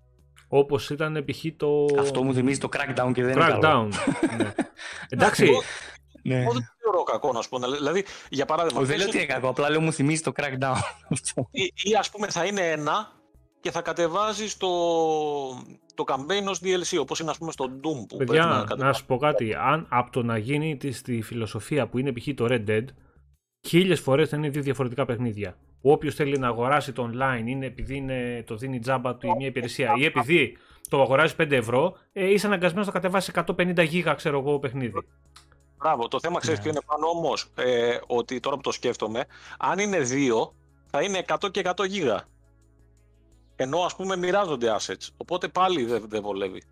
Εντάξει, δεν ξέρω. Ε, εμένα δεν με χαλάει γενικότερα όπως και να το κάνουν. Εγώ θέλω απλά να βγει μέσα στη χρονιά. Θέλουν να το δώσουν μισό-μισό, ας το δώσουν. Θέλουν να το δώσουν ολόκληρο μία και έξω, ας το δώσουν. Τουλάχιστον να βγει μέσα στη χρονιά και να μην υπάρχει καθυστέρηση. Γιατί αν υπάρχει καθυστέρηση με αυτά που έχει τραβήξει ε, από πέρσι το παιχνίδι, ε, θα υπάρχει μεγάλη απογοήτευση. Okay. Λοιπόν, πάμε και από το, το Halo. Πάμε, πάμε στο άλλο μεγάλο χαρτί τώρα. Το οποίο πραγματικά είναι μεγάλο χαρτί όμως. Starfield. Ε, νομίζω πιο πολλά είδαμε για το παιχνίδι την επόμενη μέρα, αν δεν κάνω λάθος, με το The Journey Begins, το trailer, το μικρό σε διάρκεια trailer που έβγαλε η Bethesda, σαν Dev Diary στην ουσία, το οποίο μας μίλησε πώς σκέφτεται το παιχνίδι, πώς θα είναι, μας είπε δύο πραγματάκια απ' έξω απ' έξω. Ε, είδαμε κάποια concept art από το από τον κόσμο του παιχνιδιού. Είδαμε και δύο-τρία πλάνα από την Creation Engine, Engine 2 η οποία ε, για όποιον δεν έχει ασχοληθεί και νομίζω ότι η Bethesda θα παρουσιάσει ένα παιχνίδι τύπου Skyrim με τα γραφικά του Skyrim ή τα γραφικά του Fallout 4 ή του 76 προφανώς δεν έχει ασχοληθεί ιδιαίτερα με, το, με τις μηχανές γραφικών και με το τι μπορεί και με το τι βελτιώσεις έχει κάνει η, η Bethesda στην Creation Engine. Ε, πολύ απλά αν δείτε το trailer θα δείτε ένα render του κόσμου το οποίο γίνεται σε real time για να δείτε πάνω κάτω σε τι ποιότητα θα είναι το παιχνίδι μέσα. Πολύ σημαντικό, το πρώτο καινούριο IP, ο πρώτος καινούριος κόσμος που δημιουργεί ε, η Bethesda μετά από 25 χρόνια από μόνο του είναι τεράστια είδηση αυτό. Δηλαδή, ε, όταν έχεις ένα Fallout που έχει κάνει ένα τεράστιο όνομα, έχεις ένα Elder Scroll που έχει κάνει επίσης ένα τεράστιο όνομα και έχει ένα δικό του ζωντανό κόσμο που τόσα χρόνια ε, μεγαλώνει, μεγαλώνει, μεγαλώνει, επεκτείνεται, έχει τόσες ιστορίες μέσα. Νόμιζα θα έλεγες μεγαλώνει γερά παιδιά. μεγαλώνει γερά παιδιά είναι αλήθεια. Ναι, αλλά, αλλά... Μα, στην, μα στην πραγματικότητα όμως η Bethesda μόνο το, τον κόσμο του Elder Scrolls έχει φτιάξει, δεν έχει φτιάξει κάτι άλλο. Δηλαδή το, αυτό είναι το δεύτερο που φτιάχνει. Το, ναι, το, Fallout, Fallout το ξεκίνησε ο Fargo, έτσι. Τι είναι Exile τώρα. Όταν ήταν Όταν στην Interplay. δεν ήταν Interplay τότε, ναι. Ε, είναι ρε παιδί μου σημαντικό που μια τόσο μεγάλη εταιρεία με τόσο μεγάλο background σου λέει ότι παιδιά εντάξει φτιάξαμε, κάναμε, ράναμε στη γη, πάμε και στο διάστημα τώρα. Ε, αν τεχνικά αποδοθούν ε, αυτοί οι κόσμοι που είδαμε στα concept art ε, και το παιχνίδι είναι η δομή του τέτοια η οποία θα κρατήσει τον κόσμο σαν RPG γιατί role playing game είναι στην ουσία και έχει το βάθος που έχουν τα υπόλοιπα παιχνίδια της εταιρείας, γιατί δεν μπορεί να μου πει κανείς ότι δεν υπάρχει βάθος στο Skyrim ή δεν υπάρχει βάθος στο Fallout. Που το Skyrim παιδιά άνετα όποιος το ξεκινήσει μπορεί να πάει και να γράψει χίλιες και ώρες και μετά από πέντε χρόνια να ξαναγράψει χίλιες ώρες. Ε, αν είναι τέτοιο επίπεδο η γραφή ε, ο, ο κόσμος όλα αυτά τα γύρω γύρω και τα κουεστάκια που μπορείς να πάρεις να κάνεις, ο κόσμος, οι πόλεις και όλα τα υπόλοιπα είναι σε, σε αυτή τη δομή, γιατί ποιοτικά σίγουρα θα είναι καλύτερα, ε, θα μιλάμε για ένα ακόμα έπος. Γιατί όποιος βρίζει για bugs στο Skyrim, ε, που και εγώ το έχω βρει στο Skyrim για bugs, έχω γράψει όμως 1500 ώρες σε 6 διαφορετικές κονσόλες. Ε, εντάξει, δεν, δεν το συζητάμε. Δεν το συζητάμε για το, για το πόσο μεγάλο θα είναι αυτό το παιχνίδι. Εγώ το πιστεύω και επίσης είναι πολύ σημαντικό που ξέρεις ότι του χρόνου ε, τέτοια εποχή θα έχω δει και gameplay, θα έχω δει τα πάντα και θα περιμένω το παιχνίδι να κυκλοφορήσει. Ο Άγγελος λέει εγώ Skyrim παίζω τώρα και, και το παίζεις και είναι και ρε παιδί μου σε γεμίζει το παιχνίδι δηλαδή δεν, δεν, δεν το κάνεις αγκαρία δεν λες κοίτα εδώ ένα παλιό παιχνίδι που σε κρατάει γιατί είναι τέτοια η δομή ε, δεν τη βρίσκει εύκολα. Δηλαδή, αυτά, που, αυτά που σου δίνει τα Elder Scroll γενικότερα από, από τα παλιότερα παιχνίδια, από το Daggerfall και, και πέρα, δεν τα βρίσκεις σε άλλα RPG. Δεν υπάρχουν. Όποιος πάει και στέκεται στα bugs της Bethesda και στα παιχνίδια που είχαν, καλά και η σημαία το Fallout 76 το οποίο είναι online τίτλος, το έχω ξαναπεί. Ε, online παιχνίδια δεν πρέπει να τα βάζουν ποτέ σε ζυγαριά για bugs που κυκλοφορούν από καμία εταιρεία, όποιο παιχνίδι και να είναι. Εγώ τα βγάζω τελείως έξω, τα θεωρώ μια κατηγορία μόνα τους αυτά. Ε, δηλαδή δεν δέχομαι ρε παιδί μου ότι ένα παιχνίδι multiplayer έχει πολλά bugs. Ε, δεν, δεν έχω δει και κανένα παιχνίδι online ρε παιδιά που να μην έχει bugs. Αν μου πεις άλλα έχουν περισσότερα, άλλα λιγότερα, ναι, μαζί σας. Ε, είναι λάθος η δομή του και δεν παίζεται, μαζί σας, ναι. Αλλά δεν μπορούμε να συγκρίνουμε και να βάζουμε στη ζυγαριά την ποιότητα ενός παιχνιδιού που θα κυκλοφορήσει με ένα παιχνίδι που κυκλοφόρησε η ίδια εταιρεία και μπορεί να είναι χαμηλότερης ποιότητας. Δεν το συζητάμε. Δεν πιστεύω ότι πρόκειται να βγάλει ε, παιχνίδι η Bethesda μετά από τόσα χρόνια καινούριο IP και να είναι μέτριο. Εγώ δεν το πιστεύω. Εγώ το λέω τώρα, του χρόνου θα το δούμε βέβαια, αλλά εγώ πιστεύω ότι θα είναι από τα παιχνίδια που θα πάρουν το χαρακτηρισμό Masterpiece. Εγώ το πιστεύω.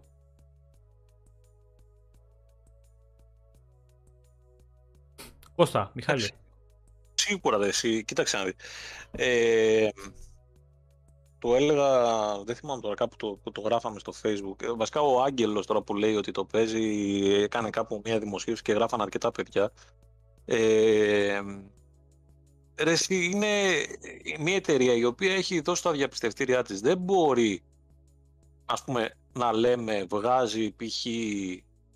η Coalition και την εμπιστεύομαι γιατί έβγαλε τον Gears 5 και τον Gears 6 θα είναι σίγουρα καλό. Δηλαδή και τώρα εδώ να αμφισβητούμε την Bethesda. Δεν γίνεται. Ναι, ναι, ναι. Ε, δεν γίνεται, παιδί. Δηλαδή, έχει αποδείξει την ικανότητά τους να δημιουργεί μεγάλους και γεμάτους κόσμους και σωστά quest και, και, και. Δεν μπορεί αυτό το παιχνίδι να μην είναι καλό. Εντάξει, μπορεί να βγάλει τεχνικά θέματα, αυτά δεν μπορώ να τα ξέρω εγώ. Αλλά δεν μπορούμε να συζητάμε εμείς αυτή τη στιγμή για τεχνικά θέματα. Από πού και ως πού να τα συζητάμε για τεχνικά θέματα. Ναι, είναι εντάξει, είναι, εντάξει ρε, εσύ είναι μη σου βγει, καλύτερα να σου βγει το μάτι λέει παρά το όνομα. Ε, Ή το αυτή. το αυτή, καλή ώρα. Μόνο Rocket League, Ραφαήλ. Έτσι, έτσι. Εγώ πιστεύω, παιδιά, ότι το παιχνίδι θα είναι, θα είναι καταπληκτικό. Θα είναι καταπληκτικό. Εντάξει, να το δούμε. Με ρωτήσετε, δεν διαφωνώ σε τίποτα από όλα αυτά, αλλά άμα δεν βλέπω gameplay. Ναι, μαζί σου ε, αυτό. Βαριέμαι να, να σχολιάζω. Ναι. Εσύ το, το, το, θεωρώ άδικο ε, για όλους τους υπόλοιπους ε, που δείξανε gameplay, ακόμα και indie να είναι, να μιλάω αντί για τους indie developers, να μιλάω για τους άλλους που δείχνουν CGI. Δηλαδή απλά, το θεωρώ άδικο. Απλά πιστεύω ότι είναι ε, επειδή ακολουθεί το ίδιο πράγμα που έκανε με το Skyrim και μην ξεχνάτε τώρα, λέμε για την Bethesda, ο Spencer στο κλείσιμο σχεδόν του, του event, πριν την παρουσίαση του Redfall, ε, ανακοίνωσε στην ουσία ότι έρχεται και Elder Scrolls 6. Είπε, ε, έχουμε. Ναι, το έχει ανακοινωθεί, έχει γίνει, αλλά είπε ότι έχουμε και το Elder Scrolls 6 στην ουσία ότι σύνολα τα άλλα, κοιτάξτε εδώ τι φέρνουμε από πίσω. Τώρα το Elder Scrolls 6 από μόνο του, από μόνο του είναι, άστο, κανονιά. Δεν, δεν το συζητάμε. Δεν το ε, συζητάω. Ναι. Τι μπορεί να δείξουν αν το Skyrim, παιδιά, παίζεται 10 χρόνια μετά με τέτοια ευκολία. Τι μπορεί να έχουν δημιουργήσει 10 χρόνια τώρα που φτιάχνουν το παιχνίδι, 8 πώς θα το φτιάχνουν με καινούργια μηχανή γραφικών, με νέα τεχνολογία, με νέες κονσόλες ε, και και και και. Δηλαδή τι έχουμε να δούμε ακόμα από αυτή την εταιρεία; Και πιστεύω ότι δεν είδαμε κόστα από το Starfield γιατί θα ακολουθήσει το μοντέλο του marketing που ακολούθησε στο Skyrim ε, και γι' αυτό. Δηλαδή στον επόμενο χρόνο θα έχουμε να βλέπουμε συνέχεια πράγματα. Πάνω ούτως ή άλλως αυτό το παιχνίδι για να το καταλάβεις, επειδή είναι RPG, θέλει Dev Diaries, θέλει ξανά, ξανά ναι, ναι, να ναι, ναι. καταλάβεις. Γι' αυτό. Δεν για... παρουσιαστεί. Για... Μπράβο, Μιχάλη, καλά τα λες. Γι' αυτό και καπάκι μετά την παρουσίαση, ήδη ξεκινήσανε και δείξανε δύο λεπτάκια γύρω-γύρω. Μα, μα δεν, δεν είναι ένα παιχνίδι το οποίο είναι τρίτου προσώπου, ένα action adventure που απλά έχεις ένα πιστόλι ας πούμε, και πυροβολάς και ξέρω εγώ τέτοιο. Έχει quest, έχει μια πολυπλοκότητα. Θα έχεις spells, θα έχει το ένα, θα έχει το άλλο, θα έχει διαφορετικά classes δεν μπορείς να το δείξεις σε gameplay. OK, okay, να δεις gameplay, θα έπρεπε να δούμε gameplay, αλλά και gameplay να βλέπαμε, θα βλέπαμε το ένα εκατομμυριωστό του παιχνιδιού. Δεν καταλαβαίναμε όχι, πάλι τι ε, Ανακοινώθηκε, ξέρουμε ότι η ημερομηνία κυκλοφορίας του είναι κοντά πλέον την έχουμε, άρα ξέρουμε ότι το επόμενο διάστημα σίγουρα θα δούμε πράγματα. Εμένα αυτό μου κάνει προς το παρόν. Ε, ο Άγγελος λέει: Καλά, είχε γίνει λέει, και teaser πάνω και να μην μας το έλεγαν το ξέραμε. Δεν είπα δεν το ξέραμε. Είπαμε ότι επιβεβαιώθηκε. Δηλαδή ότι έρχεται ρε παιδί μου κι αυτό. Το teaser είχε βγει, εντάξει. Το ξέραμε. Εντάξει, λοιπόν. είχαν βγάλει εκεί κάτι σύννεφα και λέγανε Elder Scrolls 6. Ναι, ναι, το λιβάδι εκεί. Είχε και, ένα... και βουνά και λαγκάδια νομίζω. Μπράβο, είχε άλλα λαγκάδια, μια ναι. πόλη. Λέει πάρτο. Λοιπόν, εντάξει. τρίτο που ήταν και έτσι το, το πιο ευχάριστο νέο λόγω της ημερομηνίας περισσότερο κυκλοφορίας ήταν παρά για από θέμα ονόματος για μένα Forza Horizon 5 Εντάξει, το είπαμε όμως τώρα αυτό. Δηλαδή... Ναι, θα ναι, το περάσουμε αυτό, θα το περάσουμε στο τσάκ αυτό, γιατί τα σχολιάσαμε πριν. Ε, το πιο σημαντικό από όλα, παιδιά, εντάξει, 9 Νοεμβρίου. Δηλαδή, εντάξει, λίγο υπομονή. Ε, τέσσερα μηνάκια κοντά-κοντά. Θα παίζουμε Forza Horizon 5 όλοι μαζί στα lobbies μέσα εκεί, στα πάρτι, θα γίνεται μαγελιό. Και Καλό θα είναι Καλό θα είναι μέχρι τότε να έχετε προμηθευτεί και όσοι περισσότεροι μπορείτε φυσικά και μια next gen κονσολίτσα για να το ευχαριστηθείτε ακόμα περισσότερο. Θα παίζει και στο One έτσι, αλλά... Θα παίζει, ναι. Εγώ φαντάζομαι τώρα ότι το παιχνίδι στο One θα είναι ας πούμε ένα reskin ας πούμε, του 4. Δηλαδή κάπως θα έχουν φτιάξει πάνω στο 4, θα έχουν αλλάξει τα textures και τα λοιπά, δεν θα έχει, δεν θα έχει κάποιο πρόβλημα, ας πούμε. δηλαδή δεν θα, δεν θα είναι κάποια πετσοκομμένη έκδοση θεωρώ. Γιατί σίγουρα αυτά που είδαμε τα εντυπωσιακά αν, θα τα δούμε στο Series X. να δούμε, ναι, ναι, ναι, απλά να δούμε ε, τι optimization θα έχει κάνει το, η Playground, η οποία είναι καλή σε αυτό το κομμάτι. Ε, δεν το φοβάμαι τώρα σε αυτό το πράγμα. Εδώ στο ναι. One το κάναμε καλή δουλειά. Γι' αυτό, γι' αυτό λέω. Δηλαδή, πιστεύω ότι θα έχει λόγο ύπαρξη έκδοση του One, παιδί μου. Δεν θα είναι κάτι που θα το παίζει ο άλλος και θα λέει τι πλήρωσα. Ε, για, για μιλάμε πάντα για αυτούς που το έχουν αγοράσει. Ε, το Game Pass, όσοι ασχοληθούν με το Game Pass, εντάξει. Ε, πάνω για να, το, για να το απαντήσει αυτό πρέπει να το απαντήσει ο Κώστας που μέχρι προχθές έπαιζε στο One S ας πούμε το Forza Horizon 4 και σήμερα το παίζει στο Series X και ας σου πει επειδή το συζητούσαμε χθες, τι, τι βλέπουν τα μάτια του, έχει τόσο μεγάλη διαφορά; Ε, κοίτα, ναι, η απάντηση είναι έχει διαφορά, αλλά τα Horizon η αλήθεια είναι ότι έχουν πολύ αξιοπρεπείς 30 FPS. Μπράβο, δηλαδή είναι, είναι λίγο ε, ψευδέστηση το 30 FPS που έχουν. Λειτουργεί πολύ καλά. Και mm. κάποτε το πίστευα και για τον Destiny αυτό. Ότι είχε, δηλαδή είχε το 30 που λες όρεμα, αλλά και 30 θα παίξω. Αλλά είναι, είναι πολύ δυνατό 30. Εντάξει, όταν είναι σταθερό και δεν έχει αυξομοιώσει. Ε... Ναι, και είναι ο τρόπος που είναι έτσι ο κόσμος και επειδή έχει καλό movement και πολύ καλή απόκριση με το χειριστήριο, έχει πάρα πολύ καλή. Ε, και έχουν προσεγμένες κινήσεις τα πάντα. Δηλαδή είναι ένα τριαντάρι υπερβολικά τίμιο. Παίζεται, δηλαδή δεν είναι από εκείνα που λες Μαλάκα, εγώ δεν μπορώ να παίξω 30. mm Οπότε και οι κάτοχοι του Αν δεν είναι για πέταμα σε καμία περίπτωση. Θα έχουν πολύ αξιόλογοι. Νομίζω ότι θα έχουμε και άλλα νέα για το, για το Forza το επόμενο διάστημα. Για το 5. Νομίζω ότι θα βγει και θα μάθουμε γενικότερα για το στούντιο και άλλες λεπτομέρειες για το παιχνίδι. Επίσης, πολύ σημαντικό που δεν είπαμε, παιδιά, είναι το, το tool το καινούργιο που βάλανε μέσα, το οποίο μπορείς να φτιάξεις τις δικές σου πίστες. Στα... Ε, πολύ σημαντικό αυτό, πολύ ωραίο. Γιατί με τόσο community και με τόσο κόσμο που θα μπορεί να πεις ταυτόχρονα το παιχνίδι, νομίζω ότι θα φτιάξουν ωραία πράγματα. Και είναι σημαντικό αυτό. Δηλαδή, ακόμα και για το χαβαλέ, για την παρέα, να φτιάξεις, ξέρεις, τρελές πίστες μέσα με, με εμπόδια, με μπόνους, με πόντους και, και, και, και, και, δίνει ακόμα ε, πόντους στο παιχνίδι. Λοιπόν, πάμε στο επομενο Ε, επόμενο πάμε στο άλλο exclusive και νέο IP το οποίο θα έρθει στο Xbox από την ε, Arcane.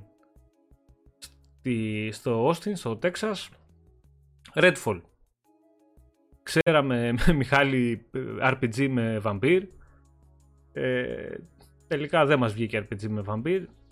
Ε, τα σημάδια των καιρών θα έλεγα εγώ. Pop shooter. ε, co-op ε, first person shooter ε, open world από ό,τι λένε όμως το παιχνίδι το οποίο είχε ενδιαφέρον να δούμε πώς θα έχει υλοποιηθεί μέσα. Το εικαστικό του εμένα με άφησε πάρα πάρα πολύ ικανοποιημένο. Μ' άρεσε πάρα πολύ. Ε, για άλλη μια φορά αυτό που λέει Κώστας. Δεν είχαμε gameplay. Ε, το παιχνίδι θα κυκλοφορήσει το καλοκαίρι του 22 σε ένα χρόνο δηλαδή από τώρα ε, νομίζω ότι θα έχουμε στα επόμενα event ε, θα έχουμε και gameplay plan από αυτό. Δηλαδή πιστεύω ότι είναι κάτι το οποίο το έχουν κρατήσει για το, για το επόμενο διάστημα. Όταν είμαστε ένα χρόνο πριν, ακριβώς ένα χρόνο πριν, νομίζω εντάξει. Υλικό πρέπει να υπάρχει.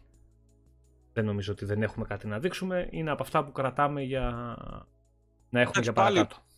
Πάλι από ένα στούντιο, γιατί η, ομάδα, η Arcane, έχουμε πει, έχει δύο ομάδες, έτσι, την Arcane mm Austin και το Arcane Lyon η Arcane Austin είναι υπεύθυνη για τα Dishonored, για το Prey. Ναι, ναι, ναι. Είναι η καλή ε, ομάδα τέλος πάντων. Οπότε, εντάξει, αφού έχει βγάλει project, εγώ δεν, δεν τη φοβάμαι ιδιαίτερα. Το art style είναι λίγο διαφορετικό, οπότε θέλω να δω πώς θα είναι το παιχνίδι. Δεν μπορώ να το φανταστώ αυτή τη στιγμή. Θα ναι, ήθελα ναι. να το δω λίγο. Αλλά OK. Okay. Ε, το, το concept έχει ενδιαφέρον πάντως. Δηλαδή αυτό το, το co το, το shooting με, με τα abilities και με, και με αυτή τη θεματολογία και το εικαστικό αυτό, εγώ θέλω να το δω. Δεν θα πεις, ναι, ναι, ναι. Άλλο ένα ε, first person co-op shooter, ξέρω εγώ, και βγαίνουν πολλά το διάστημα αυτό. Ναι, άλλα με ζόμπι, άλλα με διαόλια, άλλα με μεταλλαγμένους, άλλα με λικανθρώπους, άλλα με βαμπύρ. Ε, της πουτάνας γίνεται. ε, εντάξει, θα το δούμε και αυτό. Ωραίο φαίνεται όμως. Ωραίο φαίνεται, να το δούμε. Ε, αν είναι στο, στο στυλ που είναι το βέβαια διαφορετικό παιχνίδι, που είναι το Deathloop, δεν το θέλω, δεν μου κάνει. Και δεν το λέω αυτό γιατί το Deathloop θα βγει στο PlayStation, καλά και στο Xbox θα έρθει. Ε, δεν μ' αρέσει αυτό, δεν μ' αρέσει το ξέρω, ναι. δεν μ' αρέσει αυτό το στυλ του, του shooting, το... αυτό το είδος το, το παιχνίδι. Θέλω κάτι άλλο. Θέλω κάτι άλλο. Δεν, δεν μου κάνει αυτό. Και μην τρέξει κανείς να, να πει ότι το λέμε γιατί έρχεται στο PlayStation από το ίδιο στούντιο. Όχι, εμένα... Ε, ε, αφορμή ψάχνουν μερικοί. Αλλά ρε παιδί μου, δεν έχω καταλάβει και εκεί λίγο τι γίνεται. Θέλω λίγο να δω παραπάνω πράγμα. Θα το δούμε και αυτό. Mm-hmm. Εντάξει, βέβαια, παίζοντας το παιχνίδι όταν θα έρθει ξέρεις, θα κυκλοφορήσει και επίσημα, μπορεί να είναι και τρομερό, δεν ξέρεις. Εγώ από αυτό που βλέπω από τα τέλη που έχω δει μέχρι τώρα λέω. Λοιπόν, επόμενο. Και ίσω. Έλα. Από το επόμενο. Πες, πες το επόμενο. Θα, θα κάνω μια δήλωση που θα σοκάρει. Οπα για μένα από τα πιο αναμενόμενα παιχνίδια, να δω τουλάχιστον τι είναι αυτό το παιχνιδι είναι αυτό της Avalanche. το Contraband. Ωραία, λοιπόν, δεν ξέρουμε τίποτα, έτσι. Ξέρουμε βασικά ότι είναι co-op, ε, open world. να, να πούμε επίσης ότι είναι το, το φημολογούμενο Project Typhoon αυτό. Ναι, ναι, το Project Typhoon τώρα δεν το λένε αυτοί οι Project Typhoon, οι leakers το είχαν ναι, κάνει. Ναι, ναι, ναι. Typhoon από το τέτοιο. Εγώ το είχα καταλάβει από τότε, αν θυμάστε, σας το είχα πει. Ε, επειδή το Typhoon ήταν το χαρακτηριστικό του Just Cause 4. Θυμάστε, ναι, ναι, ναι, ναι. την Apex, ε, τη μηχανή γραφικών κτλ. Ε, εγώ το θεωρώ αναμενόμενο γιατί έχω πει για την Avalanche τα χειρότερα και δεν τα παίρνω πίσω. Θεωρώ όμως ότι είναι μια ομάδα η οποία ξέρει να φτιάχνει open world παιχνίδια αν έχει budget, που έχει budget από τη Microsoft αυτή τη στιγμή και έχει καλές ιδέες, γιατί εμένα με ψήνει αυτό που είδα.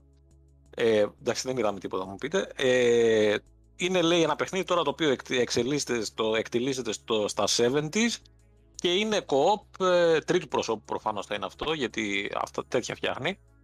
Ε, με ληστείες, θα κάνεις heist τύπου σκεφτείτε GTA εμένα η ιδέα και μόνο με ψήνει άσχημα. Ε, το θεωρώ must. Η υλοποίηση με αγχώνει λίγο, περιμένω πώς και πώς να δω τι είναι αυτό. Ναι, το οποίο, αν, το οποίο Μιχάλη έτσι και γίνει και παίξει σωστά και λειτουργήσει σωστά αυτό το πράγμα, ε, στο Game Pass θα κάνει πάταγο. Δηλαδή ναι, το... Κοίτα, είναι πάρα πολύ ωραίο το, το setting ότι θα είναι μια... Ναι, ναι, ναι, ναι, ναι. Αν το κάνουν και έχουν ένα γεμάτο κόσμο και δεν είναι αυτό το άδειο που, που είχε το Just Cause το 4, ας πούμε, το οποίο ήταν, είχε ένα γιγαντιαίο χάρτη, παιδιά, έτσι. Μιλάμε τώρα τεράστιος, αλλά ήταν λίγο άδειος. Ε, το ίδιο, ε, Μιχάλη, είχε γίνει και στο Rage το 2. Ε, πάλι αυτή ήταν. Το ξέρω, ναι. Ήταν ο κόσμος τεράστιος, πανέμορφος μέσα, γιατί τεχνικά ήταν πανέμορφο, παιδιά, το Rage. Το 2, καλά, δεν μιλάμε για το πρώτο, που ήταν έπος, γενικότερα. Ε, αλλά ήταν άδειο. Δηλαδή, άδειο ρε παιδί μου. Δηλαδή έπαιρνες αμάξι και έκανες βόλτα σε ένα πανέμορφο κόσμο που δεν υπήρχε ψυχή, ξέρω εγώ. Και έβλεπες από εδώ και από εδώ πέντε ανθρωπάκια, ξέρω εγώ, κάτι καλύβες. Ναι, ε, πάνω σε αυτό που είπε ο, ο Γιάννης, Σλούπερ, έχεις πάρα. Πρέπει να δούμε περισσότερο. Εγώ τους Εγώ έχω μεγάλο. Ε, μεγάλη αμφιβολία γενικότερα για αυτή την εταιρεία, τεχνικά, αλλά σαν ιδέα λέω ότι για τα δικά μου γούστα με έψησε όσο δεν, δεν υπάρχει ιδέα. Δηλαδή, αν μου λέγανε ότι αυτό το παιχνίδι το φτιάχνει άλλο στούντιο, αυτή τη στιγμή θα ήμουν στα κάγκελα.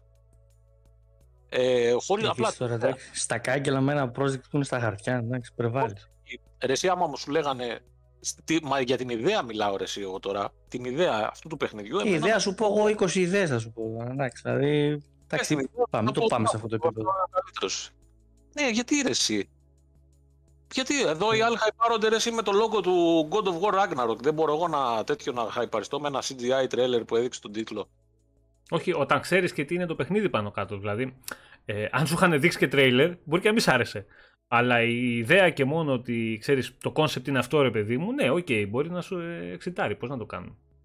Τώρα Μα βέβαια, αν δεν έχεις δει gameplay, ε, όλα είναι στο μυαλό και στα χαρτιά, οπότε εντάξει. Ε, Ενδεχομένως το παιχνίδι αυτό να μην έχει ιστορία, ας πούμε, γιατί το Just Cause 4 και το ε, Rage 2, για παράδειγμα, που, που έχουμε πρόσφατα από, από αυτή την εταιρεία, ε, είναι παιχνίδια τα οποία το story ήταν αδιάφορο, θεωρώ. Οπότε, αν δεν είναι... Εγώ θα το προτιμούσα έτσι όπως το παρουσιάζουν να είναι ένα παιχνίδι το οποίο έχεις, ξέρω εγώ, έχει 100 στόχους ας πούμε να κάνεις heist και πας με την παρέα σου και παίζεις και είναι τύπου απλά co-op, δεν έχει κάτι άλλο. Για σκέψου όμως να έχουν κρατήσει Κώστα και βάλτε αυτό σαν δεδομένο να είναι το concept αυτό ε, να είναι το gameplay αυτού του τύπου και να έχουν και την καταπληκτική id πίσω το shooting. Εντάξει, έχω... είναι κορυφή. Είναι κορυφή. Δηλαδή είναι ό,τι πιο κοντινό παιδιά στο feeling του shooting του, του Destiny. Οι άνθρωποι είναι, μεγάλη... είναι top. Έχω μεγάλη αμφιβολία, πάντως μεγάλη αμφιβολία τεχνικά πώς θα το καταφέρουν και δηλαδή υπάρχει πολύ μεγάλη πιθανότητα να είναι φόλα το παιχνίδι ενώ θα έχει ιδέες και τα λοιπά να είναι λόγω gameplay, λόγω δυνατοτήτων του στούντιο. Δεν, δεν τους έχω για πολλά πολλά αυτούς. Εντάξει, θα το δούμε, θα το δούμε όπως και να έχει. Νομίζω ότι και γι' αυτό σιγά σιγά θα μάθουμε πράγματα. Ε, είπανε γι' αυτό τίποτα ημερομηνία, δεν θυμάμαι. Είχαν πει τίποτα, δεν είπαν τίποτα νομίζω. Ε. Μηδέν. Εντάξει, οπότε έχει μέλλον. Έχει μέλλον αυτό, εντάξει. Λοιπόν, επόμενο το οποίο νομίζω ότι. Να προσθέσω κάτι. Ναι, ναι, ναι. Μόνο που ξέρουμε είναι ότι πριν τρία χρόνια άρχισε η ανάπτυξή του. Εντάξει, OK. Okay. Δεν είναι κακό αυτό. Δηλαδή τρία χρόνια. Ναι. Εντάξει. Άλλα δύο, τρία, τέσσερα. Εντάξει. Ε, επόμενο εντυπωσιακό, ίσως και το πιο εντυπωσιακό τεχνικά μαζί με το Forza 5, Forza Horizon βασικά 5, ε, Stalker 2 το οποίο παιδιά έριξε σαγόνια. Έριξε σαγόνια. Ε, το παιχνίδι έρχεται 28 Απριλίου του 2022. Day One και αυτό διαθέσιμο στο Game Pass. Κυκλοφορεί αποκλειστικά. Ε, τώρα το για πόσο θα είναι αποκλειστικό ακόμα, γιατί είναι, έχει time, time exclusivity και αυτό σε Series X και PC. Πόσο τρίμηνο είναι; Έτσι, έτσι διέρεξε από τα αρχεία της δίκης της Epic. Α, OK. Okay. Ναι.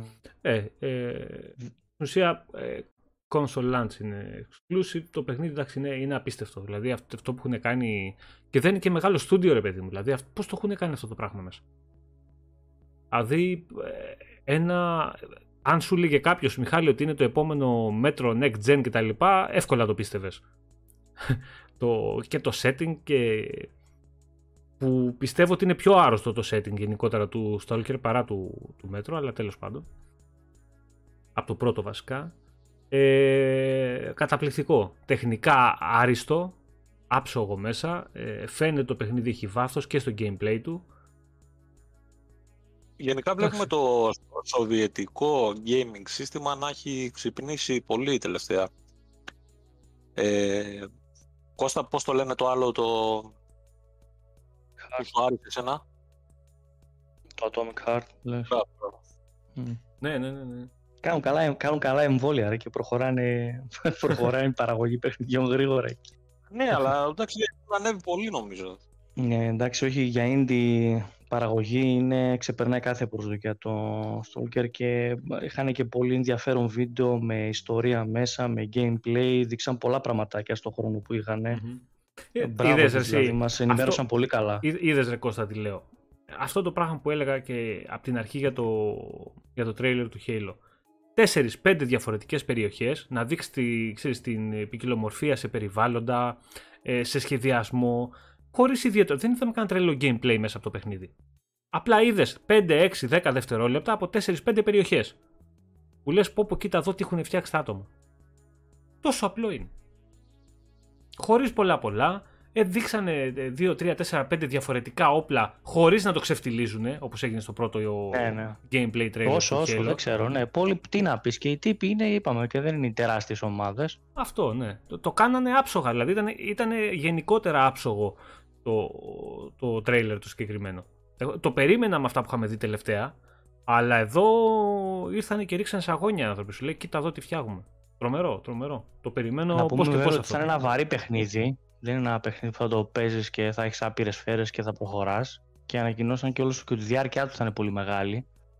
Πάμε δηλαδή για πολλές ώρες. 50, 60 και τα σχετικά. Ε, και φυσικά θα είναι στο Game Pass. Δηλαδή για όσους φοβούνται αυτή τη διαδικασία να μην μπουν σε κάτι πολύ δύσκολο, θα τους το παρέχει το Game Pass ναι, ναι, και για ναι. δοκιμή. Γιατί εντάξει, όσο να είναι, είναι ένα πολεμικό παιχνίδι, αλλά πολύ προσεγμένα πολεμικό. Έτσι. Και survival, στοιχεία horror, στοιχεία story θα είναι όλα μέσα. Παιδιά, και όπως και να το κάνεις, είναι πολύ σημαντικό ότι όποιος το παίζει σε Xbox κάποια στιγμή όταν θα βγει ας πούμε, μετά από τρεις μήνες σε άλλες κονσόλες, σε άλλες πλατφόρμες γενικότερα ε, θα έχει στο μυαλό του θα λέει παιδιά εγώ το έπαιξα όταν βγήκε χωρίς να το αγοράσω. Χωρίς να σκάσω 70 ευρώ. Προβλέπω να ξέρεις πολύ μεγάλη επιτυχία αυτό να έχει πολύ φανατικό κοινό και στον υπολογιστή. Γιατί έτσι λογικά θα ναι, ναι πάει ναι. και στο Game Pass του PC. Ναι, ναι, ναι, κανονικά. Day one, day one. Ωραία. Αυτό θα έχει πολύ επιτυχία και στο PC. Είναι ένα φανατικό κοινό. Εντάξει, και, το, και, και, βοηθάει και, το, και ο τεχνικός του τομέας να δείξουν κάρτες γραφικών, να ανεβάσουν ray tracing και ιστορίες μέσα. Έχει, έχει φάει αυτό, όντως ε, έχει φάει. Καλή βροχή, τέτοια θα, θα δούμε ωραία πραγματάκια. Λοιπόν, μπράβο, επόμενο το οποίο εγώ χάρηκα βασικά και θα πω γιατί χάρηκα και το συγκεκριμένο ε, για πράγματα που είδαμε στο Extended το event ε, ε, Flight Simulator. Έρχεται μέσα στο τον Ιούλιο, αν δεν κάνω λάθος, 27 Ιουλίου έρχεται το, το παιχνίδι και στις κονσόλες. Xbox Series X και, και S. Ε, εντάξει, αυτό που είδα εγώ ήταν πανέμορφο. Πανέμορφο. Ε, και τελικά αυτό που βοηθάει το παιχνίδι στο να μην έχει ε, τόσο μεγάλη διαφορά τεχνικά όπως δείξανε και στο Extended Event είναι οι Azure Servers και όλη η δουλειά που έχει γίνει σε αυτό το κομμάτι. Δηλαδή το πώς τροφοδοτεί το περιβάλλον με δεδομένα και, και τα λοιπά και τα λοιπά. Το, το είδατε Μιχάλη το, το event, το Extended που μιλήσανε για το παιχνίδι; Ε, ναι και είπαν κιόλας, ε, το βασικό που κράτησα εγώ από αυτό είναι ότι ε, πώς ε, έχουν παραμετροποιήσει τέλος πάντων το παιχνίδι για να, να είναι πιο εύκολο να το παίξεις στο Xbox. Ναι, ναι, ναι. Ναι, που εντάξει, βασικά είπαν ότι δεν, το παιχνίδι δεν είναι παιχνίδι, είναι simulator, δεν αλλάζουμε το χαρακτήρα να το κάνουμε εύκολο να πετάς. Απλά είπαν ότι σου βάζουν ένα co-pilot να σου λέει πώς θα το ε, ναι, ναι. Ε, γενικότερα έχουν βάλει 4-5 ε, νέα settings τα οποία βοηθούν το παιχνίδι να είναι πιο να γίνει πιο προσιτό ρε παιδί μου για τους παίκτες στην κονσόλα. Ας πούμε έχει να βάλει στο αεροδρόμιο, ξέρω εγώ συγκεκριμένο, να βάλεις 4-5 διαφορετικά ταξίδια και να πετάξει το αεροπλάνο με αυτό, με, με, με τον compilot δίπλα, σε βοηθάει να σου διορθώνει ό,τι κάνεις, χωρίς να χρειάζεται να βάλεις ιδιαίτερες ε, γνώσεις για να κάνεις την απογείωση ή την προσγείωση πας και επιλέγεις το, το, το ξενοδοχείο λέω. το αεροδρόμιο που θες μια ερώτηση... και προσγειώνεται. Και προσγειώνεται δεν κρασάρει. Για πες. Θέλει κάποιος αν στα flight simulator τα τελευταία όπως ήταν αυτό, αν υπάρχει και ελικόπτερο να οδηγήσουμε; Σε αυτά δεν είχαν βάλει. Νομίζω στο τελευταίο δεν είχε, αν δεν κάνω λάθος. Ε, αλλά δεν ε, αποκλείεται κάποια στιγμή να βάλουν και από αυτά. Α, οι Καλλιόπουλοι εδώ είπαν ότι βάλανε και landmarks λέει και ότι μπορείς να προσγειωθείς όπου θες. Ναι, αλήθεια είναι αυτό. Ε, αυτό το βάλανε και καλά για να μην έχεις θέμα να. π.χ. αν πέσεις στο έδαφος, ας πούμε, να ε, τελειώσει η αποστολή κτλ. Μέχρι να μάθεις, ξέρω τι γίνεται. Ε, μπορείς πλέον να πάει να προσγειωθείς στους πάγους, να προσγειωθείς σε ποτάμια, σε θάλασσες σε, σε, και δεν ξέρω κι εγώ που αλλού.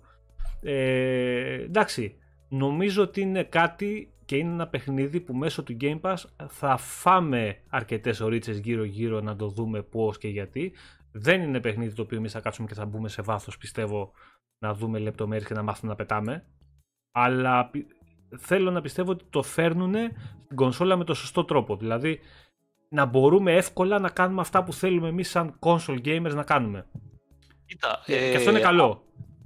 Αυτό που, που θα έχει ενδιαφέρον είναι επίσης το άλλο. Σου λέει, ας πούμε, πηγή, εμένα μου αρέσει πάρα πολύ η γεωγραφία, έτσι. Από το να κάθομαι να ψάξω κάτι στο Google Maps θα προτιμήσω να το δω έτσι. Αλλά το θέμα είναι να μάθω το χειρισμό.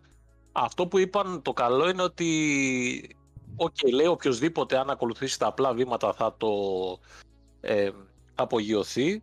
Το ζόρι θα είναι η προσγείωση, κακά τα ψέματα. Και είπαν ότι υπάρχει μια επιλογή που στο προσγειώνει μόνη της. Ναι, ναι, ναι. ναι. Ή, ή μπορείς να επιλέξεις, λέει, κάποια διαδρομή, ας πούμε, να σε πάει βόλτα το αεροπλάνο. Ναι, Εντάξει, ναι, ναι, ναι. Το έχει. Θα, θα το δούμε. Επίσης, αυτό που λέει και ο, ο Αλέξανδρος εδώ στο chat, ε, 19 Νοεμβρίου, ταυτόχρονα με την κυκλοφορία της ταινίας το Top Gun το Maverick, θα μπει και το DLC αυτό με το οποίο θα μπορούμε να πετάξουμε μαχητικά αεροσκάφη.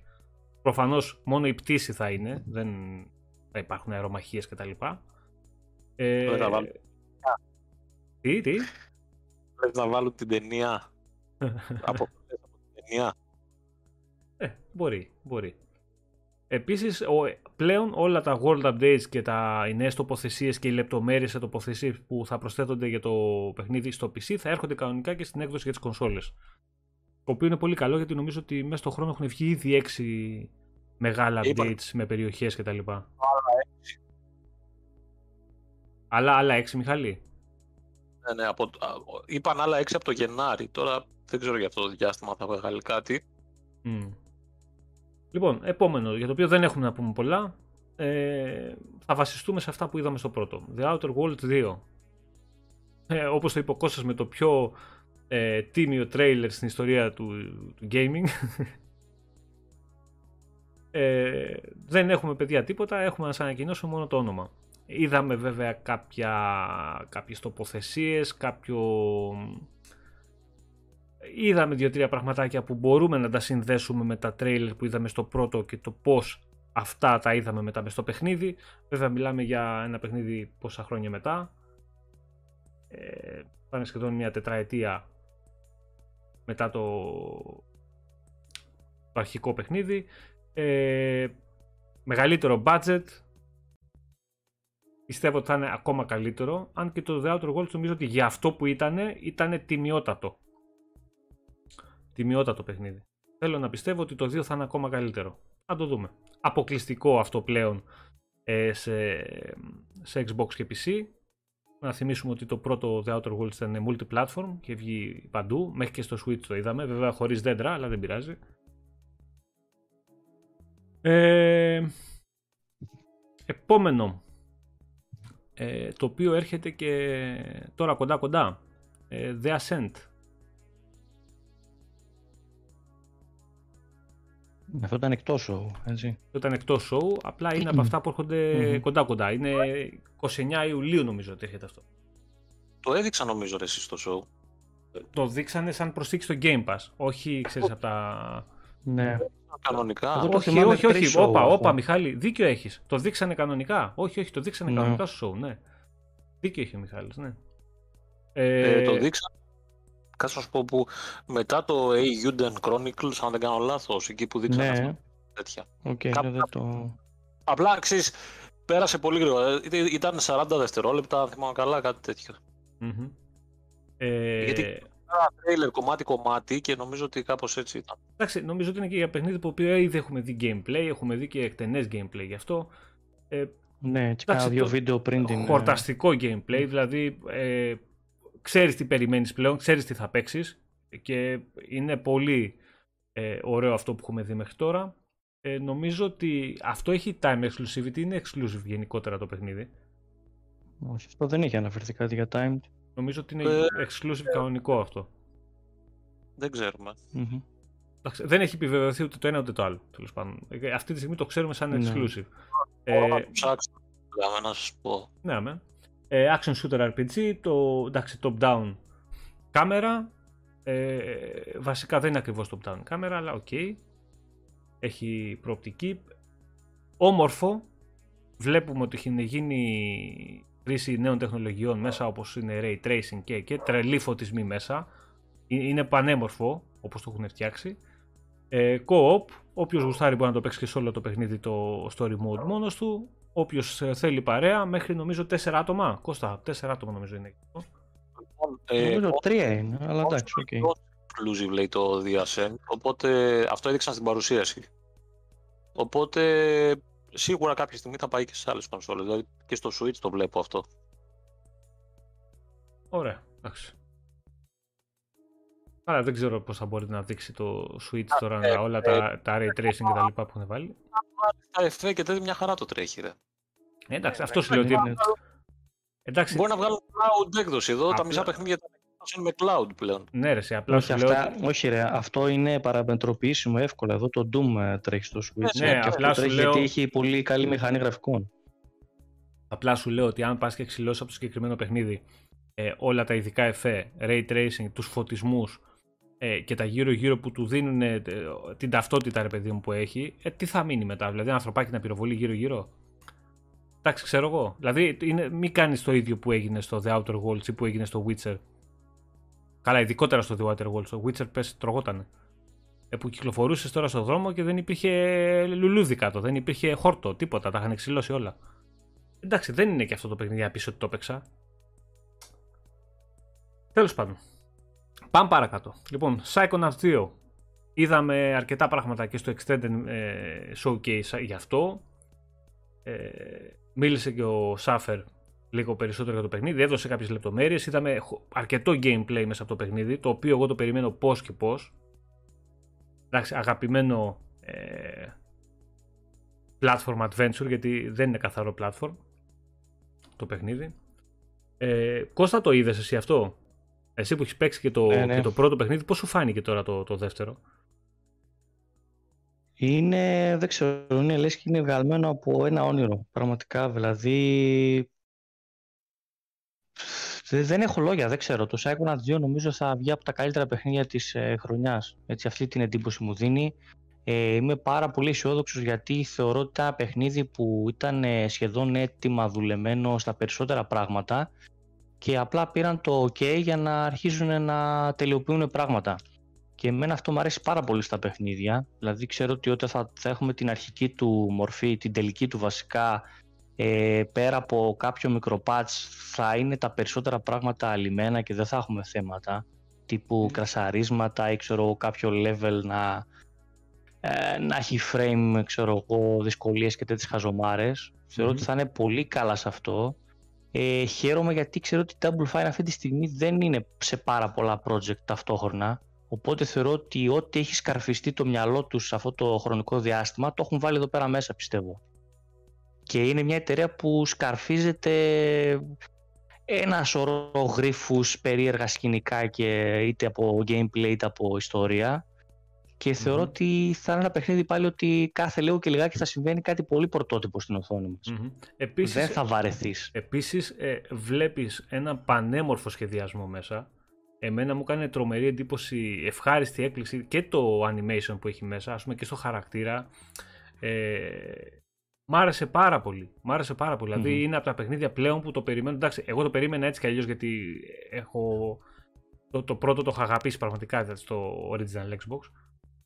Ε, εδώ είδα κάτι το οποίο λέω μπράβο ρε Double Fine, δηλαδή έχουν κάνει καταπληκτική δουλειά και στο σχεδιασμό, ναι. σίγουρα θα έχουν κάνει και στην ιστορία, γιατί σε τέτοια περίεργα πράγματα και σε όλα αυτά είναι μάστορες, δεν το συζητάμε. Ε, το περιμένω πώς και πώς, πραγματικά. Το παιχνίδι έρχεται 25 Αυγούστου, ε, multiplatform, να το πούμε αυτό, θα βγει κανονικά και σε PlayStation και νομίζω είναι και σε Switch, δεν θυμάμαι Ε, πάντως το PlayStation θα έρθει σίγουρα. Ε, εντάξει, παιχνίδι που δεν χάνεται. Είναι, είναι τρομερό. Όσοι δηλαδή, ειδικά όσοι έχουν παίξει το πρώτο, την εποχή που, που κυκλοφόρησε, πάνω κάτω Κώστα ξέρουν τι περιμένουν να παίξουν ρε παιδί μου, απλά στα καλύτερά του. Λοιπόν. Έκανε αυτό το κλικ το παραπάνω νομίζω και θα, θα το ευχαριστηθούμε πάρα πολύ. Σου λέω, θα είναι, θεωρώ ότι θα είναι από τι ναι. καλύτερες κυκλοφορίες της χρονιάς στο Psychonauts. Θα το ναι, δούμε ναι, να παίρνει και κάποιο είδους βραβεία. Έτσι, όχι best of 21. Αλλά κάτι, κάτι θα τσιμπήσει. Σίγουρα, σίγουρα. Ε, Η Καλλιόπη λέει και τα abilities του χαρακτήρα μου άρεσαν, το πρώτο δεν το έχω παίξει.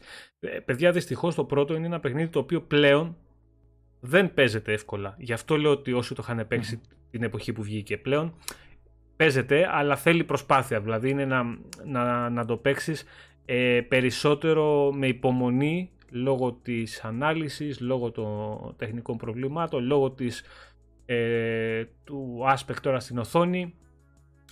Είναι δύσκολο να το παίξεις τώρα. Όχι ότι δεν παίζεται, αλλά είναι δύσκολο. Όσοι το είχαν παίξει όμως τότε, ε, εντάξει, το IP αυτό το έχουν αγαπήσει.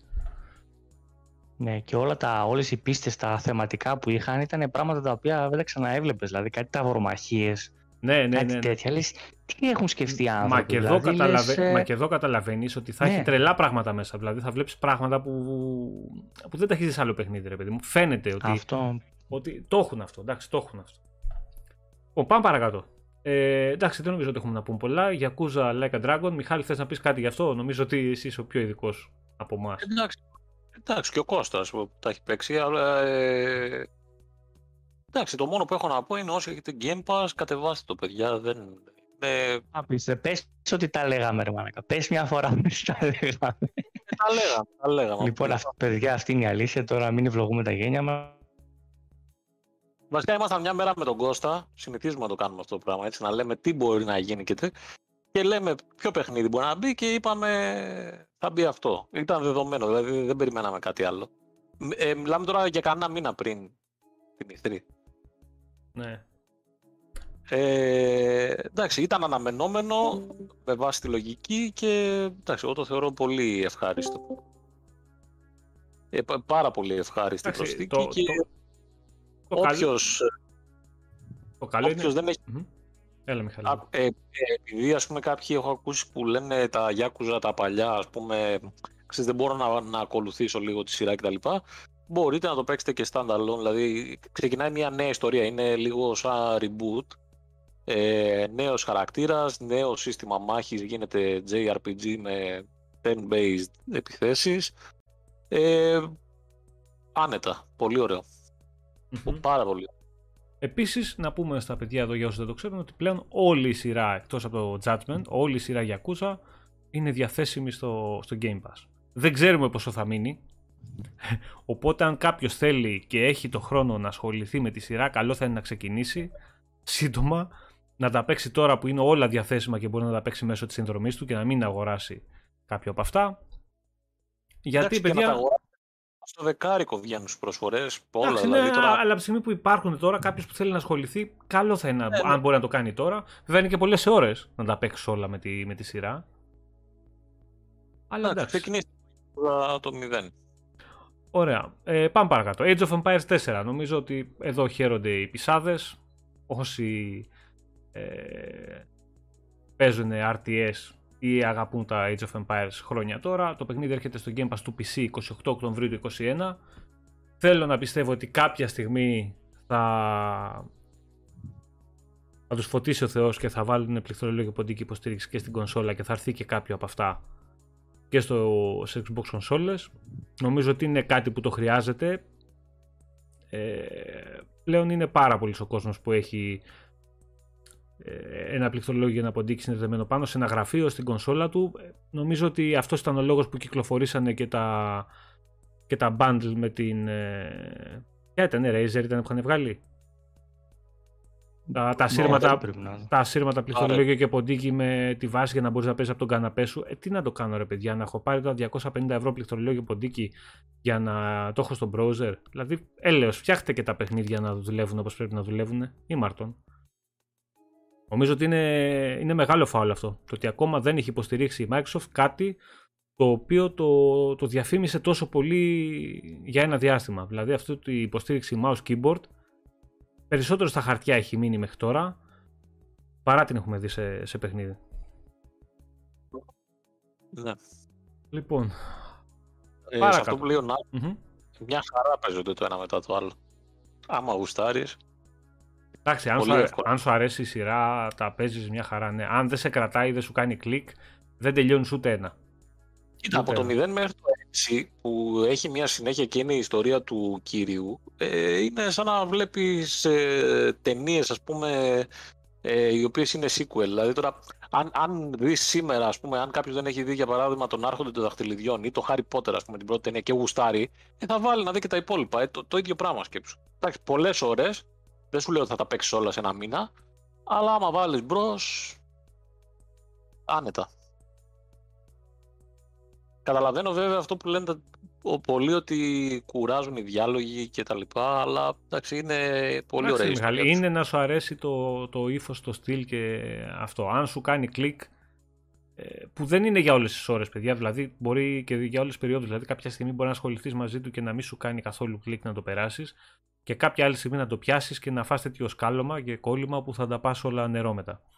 Είναι και, και ανάλογα τη διάθεση, πολλά παίζουν ρόλο, εντάξει λέω γιατί και εγώ ήμουν προκατηλημένος πριν τα παίξω και από όταν μπήκε στο Game Pass το 0 τότε μου άνοιξαν λίγο τα μάτια, δηλαδή δεν το περίμενα αυτό που έπαθα.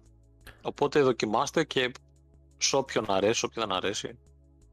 Ε, Βασίλη, το, το λέμε σε ότι έχει να κάνει με το πληκτρολογικό ποντίκι, όχι γιατί δεν υπάρχει υποστήριξη ε, στα παιχνίδια. Είναι γιατί δεν έχουν έρθει παιχνίδια του PC στην κονσόλα που παίζονται αποκλειστικά με πληκτρολόγιο και ποντίκι.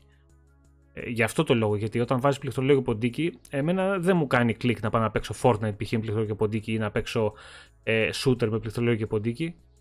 Δεν, δεν με ενδιαφέρει εμένα προσωπικά. Νομίζω ότι ε, μεγαλύτερη ποικιλομορφία δίνει στο οικοσύστημα της κονσόλας, του Xbox γενικότερα, το να πάνε RTS παιχνίδια από το PC σε αυτή και να μπορείς να τα παίξεις με αυτόν τον τρόπο, παρά να μπορείς να παίξεις ένα παιχνίδι που υπάρχει και το παίζει με το gamepad κανονικά ε, και με πληκτρολόγιο ποντίκι. Που ναι, μεν, ok, είναι καλό και βοηθάει σε κάποιες περιπτώσεις, ειδικά στα shooter, αλλά Εντάξει, θέλουμε και τα RTS, θέλουμε τα παιχνίδια τα αποκλειστικά που ε, βγαίνουν σε PC. Ή, τα, το ή, τα, 5, ή, τα, ή τα point click adventure, γιατί να μπορείς να τα παίξεις. Mm-hmm. Που είπα, που βγαίνουν... το Gears, το 5 είχε πληκτρολόγιο ποντίκι και δεν είχε το Tactics, αν δεν κάνω λάθος. Πόσο περίεργο είναι αυτό. Εντάξει, το Tactics ναι. Δεν ξέρω, είχαν βάλει. Νομίζω ότι δεν είχε στην αρχή και προσθέσανε μετά, αν θυμάμαι καλά. Πήγε μετά. Okay. Σίγουρα, μπορεί να έχει δίκιο ο Κώστας, αλλά νομίζω ότι. Δεν θυμάμαι. Παίζει να έχεις δίκιο. Τέλος πάντων. Λοιπόν, πάμε παρακάτω. Εντάξει, θυμάμαι ότι είχε καλό χειρισμό το τάξη με. Άλλο... τέτοιο με χειρισμό. Ναι, αλλά ok, okay, πάμε παρακάτω. Άλλο παιχνίδι που έρχεται τώρα τον. Οκτώβρη.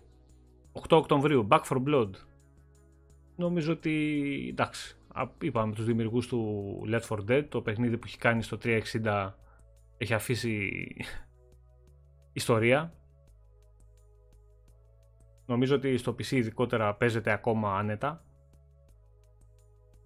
Εντάξει. Δεν, δεν έχουμε να πούμε πολλά γι' αυτό. Θα το δούμε νομίζω και αυτό game, Day One Game Pass και αυτό τον Οκτώβρη τι θα πρωτοπαίξουμε στο Game Pass, παιδιά; Είναι τόσα πολλά τα co παιχνίδια και τα που μπορείς να παίξεις με την παρέα έτσι και τα λοιπά που θα γίνεται χαμός. Δηλαδή ε, μία ώρα στο ένα, μία ώρα στο άλλο θα πηγαίνουμε. Χαμός. Ε, μήπως ε, ξέρουν κάτι που δεν ξέρουμε, μήπως θα μας ξανακλείσουν μέσα το, το Σεπτέμβριο και γι' αυτό σου λέει να, να παίζουν με την παρέα τους. Πάρτε να έχετε να περνάει είναι όλα προσχεδιασμένα. Ξέρω, μακάρι όχι. Λοιπόν, ναι, ε, εντάξει. Το παιχνίδι που το περιμένει αρκετός κόσμος, νομίζω το περίμενε και αρκετός κόσμος να έρθει, 13 Αυγούστου από Super Giant Games. Ε, ο Κώστας θα μας πει τώρα εδώ πέρα. Έρχεται Game Pass Day One και αυτό. Νομίζω ο Κώστα, τα αγαπημένα σου; Ε, νομίζω ότι καταρχήν ήταν ένα πολύ καλό deal ε, να το φέρει στο Game Pass η Microsoft γιατί okay, το περιμέναμε να έρθει κάποια στιγμή στις υπόλοιπες κονσόλες εκτός από το Switch ε, που είχε σαρώσει μαζί με το PC στα βραβεία. Ε, και μιλάμε πραγματικά για ένα παιχνίδι το οποίο έχει σαρώσει κυριολεκτικά στα πάντα. Σε best story, best narrative, best ό,τι θέλεις, ξέρω εγώ, best μάχη, action, είπαμε, τα πάντα όλα. Είπαμε για ποιο παιχνίδι μιλάμε. Mm-hmm. Είπα τίτλο. Για το Hades. Ναι. Νομίζω δεν είπα. το Hades μάλλον. ναι, ναι. Μα, μα, γιατί δεν καταλαβαίνει ο κόσμος. ε, Τέλος πάντων, εμείς το μόνο που ξέραμε ήταν ότι είχε πάρει ένα κορεάτικο rating για το PlayStation 4, οπότε θεωρούσαμε ότι έρχεται στις κονσόλες. Λέγαμε ότι άμα έρθει η PlayStation λογικά θα έρθει και για το Xbox.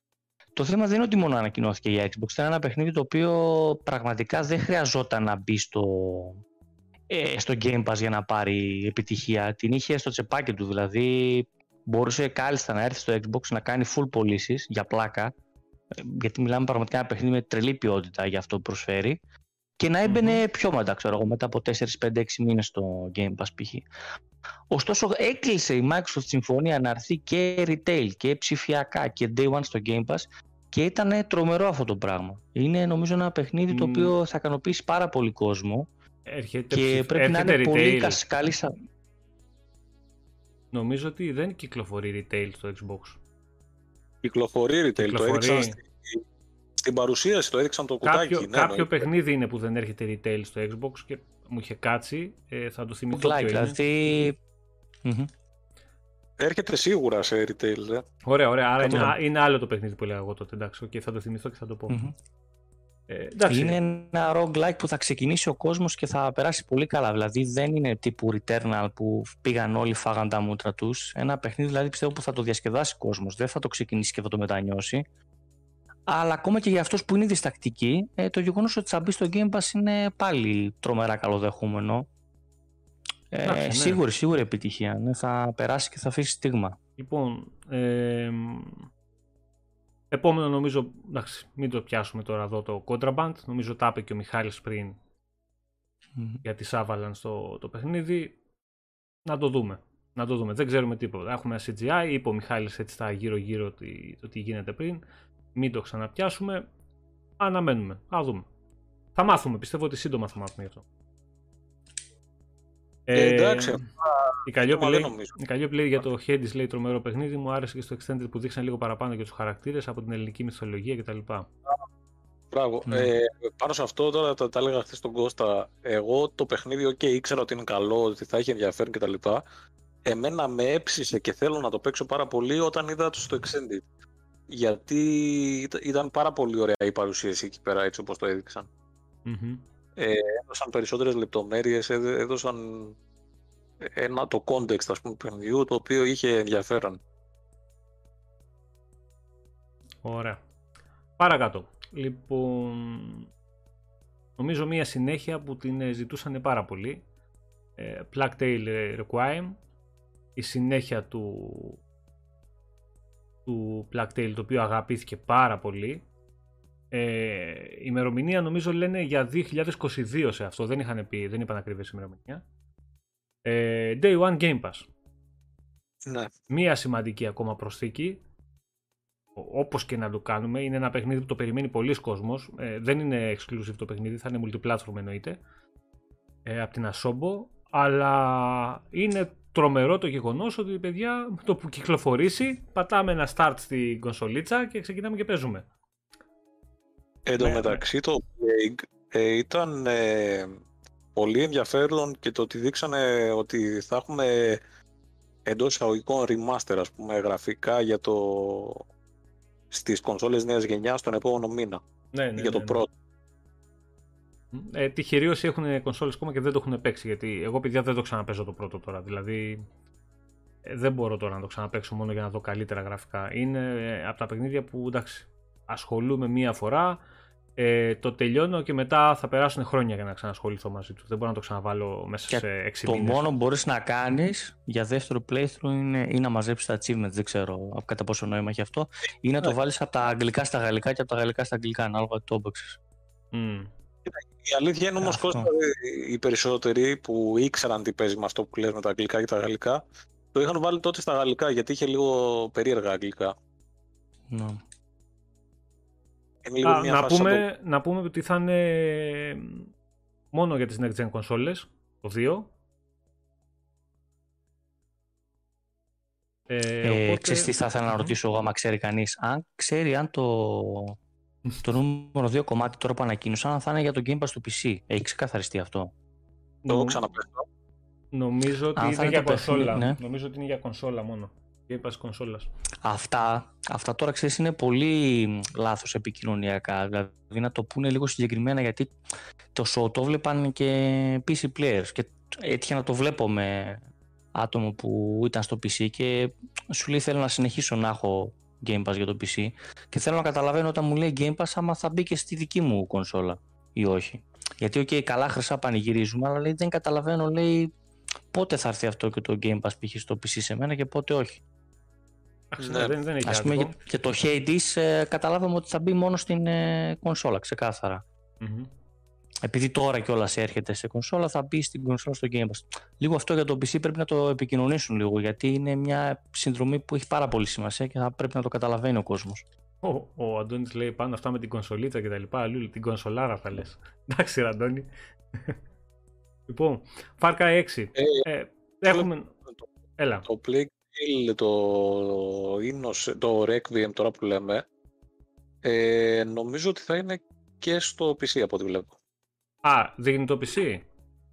Ε, λέει, το βρήκα στην επίσημη σελίδα της Microsoft και λέει δείτε παίξτε τη συνέχεια και τα λοιπά, στα ελληνικά και όλα στο έχουν, αναμένεται το 22 και λέει πλατφόρμες Xbox Series XS, ε, υπολογιστές Windows 10. Ναι, στο, ναι, στο Game Pass. Windows, στο Game Pass το θα έρθει στο Game Pass. Ναι. Ξέρεις μπορεί και να βγει στο Game Pass για PC. Το θέμα είναι ότι δεν το επικοινωνούν σωστά για να το καταλάβουμε. Δηλαδή και εμείς mm. τύπου και, και οι δημοσιογράφοι από κάτω δεν το καταλαβαίνουν. Θέλω να πω. Υπάρχει mm. λίγο πρόβλημα επικοινωνίας σε αυτό. Ε, ωραία. Εσύ θα βγει, αλλά δεν σου λένε ας πούμε θα βγει στο Steam. Όταν λένε Windows 10 ένα παιχνίδι σημαίνει στο Microsoft Store. Αυτή τη στιγμή δεν υπάρχει mm-hmm. λόγο να παιχνίδι στο Microsoft Store αν δεν είναι στο Game Pass. Και δεν ε, σωστή παρατήρηση. Ε, καταλαβες, καλά τα λες, αλλά να το έχουμε λίγο πιο χειροπιαστά για να καταλαβαίνόμαστε. Να μην μένουμε το ρηματικό κόσμος. Άκου, ξέρεις τι, στο τέλος του, της παρουσίασης δεν έβγαλαν μία, ε, μία λίστα που είχε τέτοιο και πρέπει να έλεγε για ποιες πλατφόρμες είναι το κάθε τι. Θα προσπαθήσω να το βρω λίγο αυτό, να το συζητήσουμε. Συνεχίστε και... Okay. Λοιπόν, ε, Battlefield 2042. Εντάξει, ναι, εντυπω, έχει, εντυπωσιακό. Έχει, αρκετό υλικό, ναι. Εντυπωσιακό. Εντυπωσιακό, δηλαδή ε, ειδικά στις κονσόλες, παιδιά, στι στις next gen κονσόλες θα έχει 128 άτομα τώρα μέσα. Μιλάμε για πόλεμο, όχι, όχι μαλαγίες. θα γίνεται μα, μακελιό μέσα. Μακελιό όμως. Ε, ειδικά στο extended, ε, να μας δείτε κάποιες ε, δίνει κάποιες σκηνές πάνω με ελικόπτερο και από κάτω γίνεται χαμός, μακελιό. Μιλάμε για πόλεμο τώρα. Ε, ελικόπτερα, ε, τάγκς, ε, πεζί, πεζί, ό,τι θες. ωραίο, ωραίο. Φαίνεται τρομερό. Το έχει και αυτό μέσα κάτι. Α, μπράβο, αυτό που λέει καλή τώρα. Έχει τυφώνες μέσα που σε πιάνουν και σε πετάνε μέσα στο χάρτη. Σε, μιλάμε ό,τι είσαι με, με τάγκς, με τζιπ, με ελικόπτερα. Σε πιάνει και σου αλλάζει τα φώτα. Ωραίο, ωραίο, ωραίο. Δηλαδή νομίζω ότι θα, θα γίνονται γαμότες μάχες μέσα. Ωραίο, για να το δούμε. Θέλαμε να, να μπει και το. να σκάσει και ένα Game Pass Day One και αυτό, αλλά δεν μας έκατσε. Εντάξει, δεν πειράζει. Αυτό βγαίνει βασικά. Ε, έχουμε ημερομηνία για το, για το Battlefield. Ναι, πρέπει θυμάμαι. να δώσω συγκεκριμένη νομίζω. Δεν τη θυμάμαι. Πρέπει να έχει συγκεκριμένη ημερομηνία. Δεν θυμάμαι τι δώσω. Αν θυμάται κάποιο από τα παιδιά. Προς Οκτώβριο, Νοέμβριο, εκεί πέρα. Να τη, να τη ρίξει μία. Ε, εντάξει, Diablo 2 Resurrected νομίζω το είπαμε. Έρχεται 23 Σεπτεμβρίου ε, και για το Xbox One αλλά και για τις Series X και S κονσόλες. Και, εντάξει, εννοείται για τα PC. Εγώ προσωπικά το περιμένω πώς και πώς. Πώς και πώς. Θα το δούμε. Μην, μην μπούμε ξανά για τον Diablo πολλά. Να πούμε πολλά όμως για το παιχνίδι που θα παίξει με, με πολύ μεγάλη αγάπη και αφοσίωση ο, ο φίλος μας ο Στράτος και ο Μιχάλης πιστεύω, που είναι Party Animals. Ε, Μιχάλη, νομίζω ότι αυτό με τα κουκλάκια, με τα γλυφιτζούρια που κοπανιόνται και χοροπηδάνε και κάνουν είναι μανούλα. Θα παίξετε με αυτό μια χαρά. Ο Μιχάλης μάλλον ψάχνει τώρα και δεν, δεν μας ακούει, τέλος πάντων. Μιλούσαμε με mute, συγγνώμη. Ε, αυτό το παιχνίδι ναι. το περιμένει όλη η βιομηχανία, να ξέρετε. Αν δείτε reaction ε, βίντεο στο YouTube, θα πάθετε πλάκα με το τι λένε για αυτό το παιχνίδι. Δεν μου κάνει ε, καθόλου εντύπωση. Να είναι το highlight. Λοιπόν, να σας πω λίγο τώρα για το... Για αυτά που λέμε τώρα για το Game Pass. Από ό,τι βλέπω τα παιχνίδια του 21, με κάθε επιφύλαξη τώρα το λέω, τα παιχνίδια που ξέρουμε για το 21, ε, δηλαδή τύπου Psychonauts, Scorn, Hades ε, κτλ, κτλ. Όλα μα όλα ε, πάνε Game Pass και PC. Και το Back for Blood. Όλα δηλαδή. Ναι. Από ό,τι καταλαβαίνω πρέπει να είναι όλα γενικά. Και το, mm. το Plague Tale, ό,τι, ό,τι είδαμε πάει και για όλα από ό,τι καταλαβαίνω. Εντάξει, έχει, έχει... τώρα να γυρίσουμε λίγο στο Party Animals, παιδιά, γιατί έβλεπα λίγο το τρέιλερ εδώ πίσω. Ε, έχει τρομερά physics μέσα και είναι τέτοια και η μορφή τώρα με τα ζωάκια και με αυτά που πρέπει να έχει τρομερό γέλιο αυτό το παιχνίδι. Αν και είναι από τα παιχνίδια ξέρεις, που θα το έπαιζα μόνο και μόνο για την παρέα για να γελάσουμε. Ε, είναι, βλέπεις Μιχάλη τι είναι από τα παιχνίδια που εύκολα θα μπορούσε να κάνει επιτυχία και να πιάσει κοινό ε, με το, με το στυλ του ρε παιδί μου. Δηλαδή πώς έπιασε το, το άλλο που ήταν στο PlayStation το... πώς το λέμε; Fall Guys. Το Fall Guys. Να, να γίνει κάτι παρόμοιο. Δεν ξέρω αν θα γίνει αυτή σε αυτή την έκταση που το θεωρώ δύσκολο. Αλλά ξέρεις πώς το λέω, ρε παιδί μου, να... θα πιάσει κόσμο, θα κάτσει ο κόσμος να ασχοληθεί εκεί, θα βαράει με τα γλυβιτζούρια, ξέρω, κοπανάει στο κεφάλι του άλλου. Δηλαδή, έχει... Μεταξύ του Party Animals, ας πούμε, δεν θα βγει στη... στο PC από ό,τι βλέπω. Αλλά το Party Animals έχει κυκλοφορήσει ήδη στο PC και το PlayStation 4, έτσι. Δηλαδή δεν είναι καινούριο.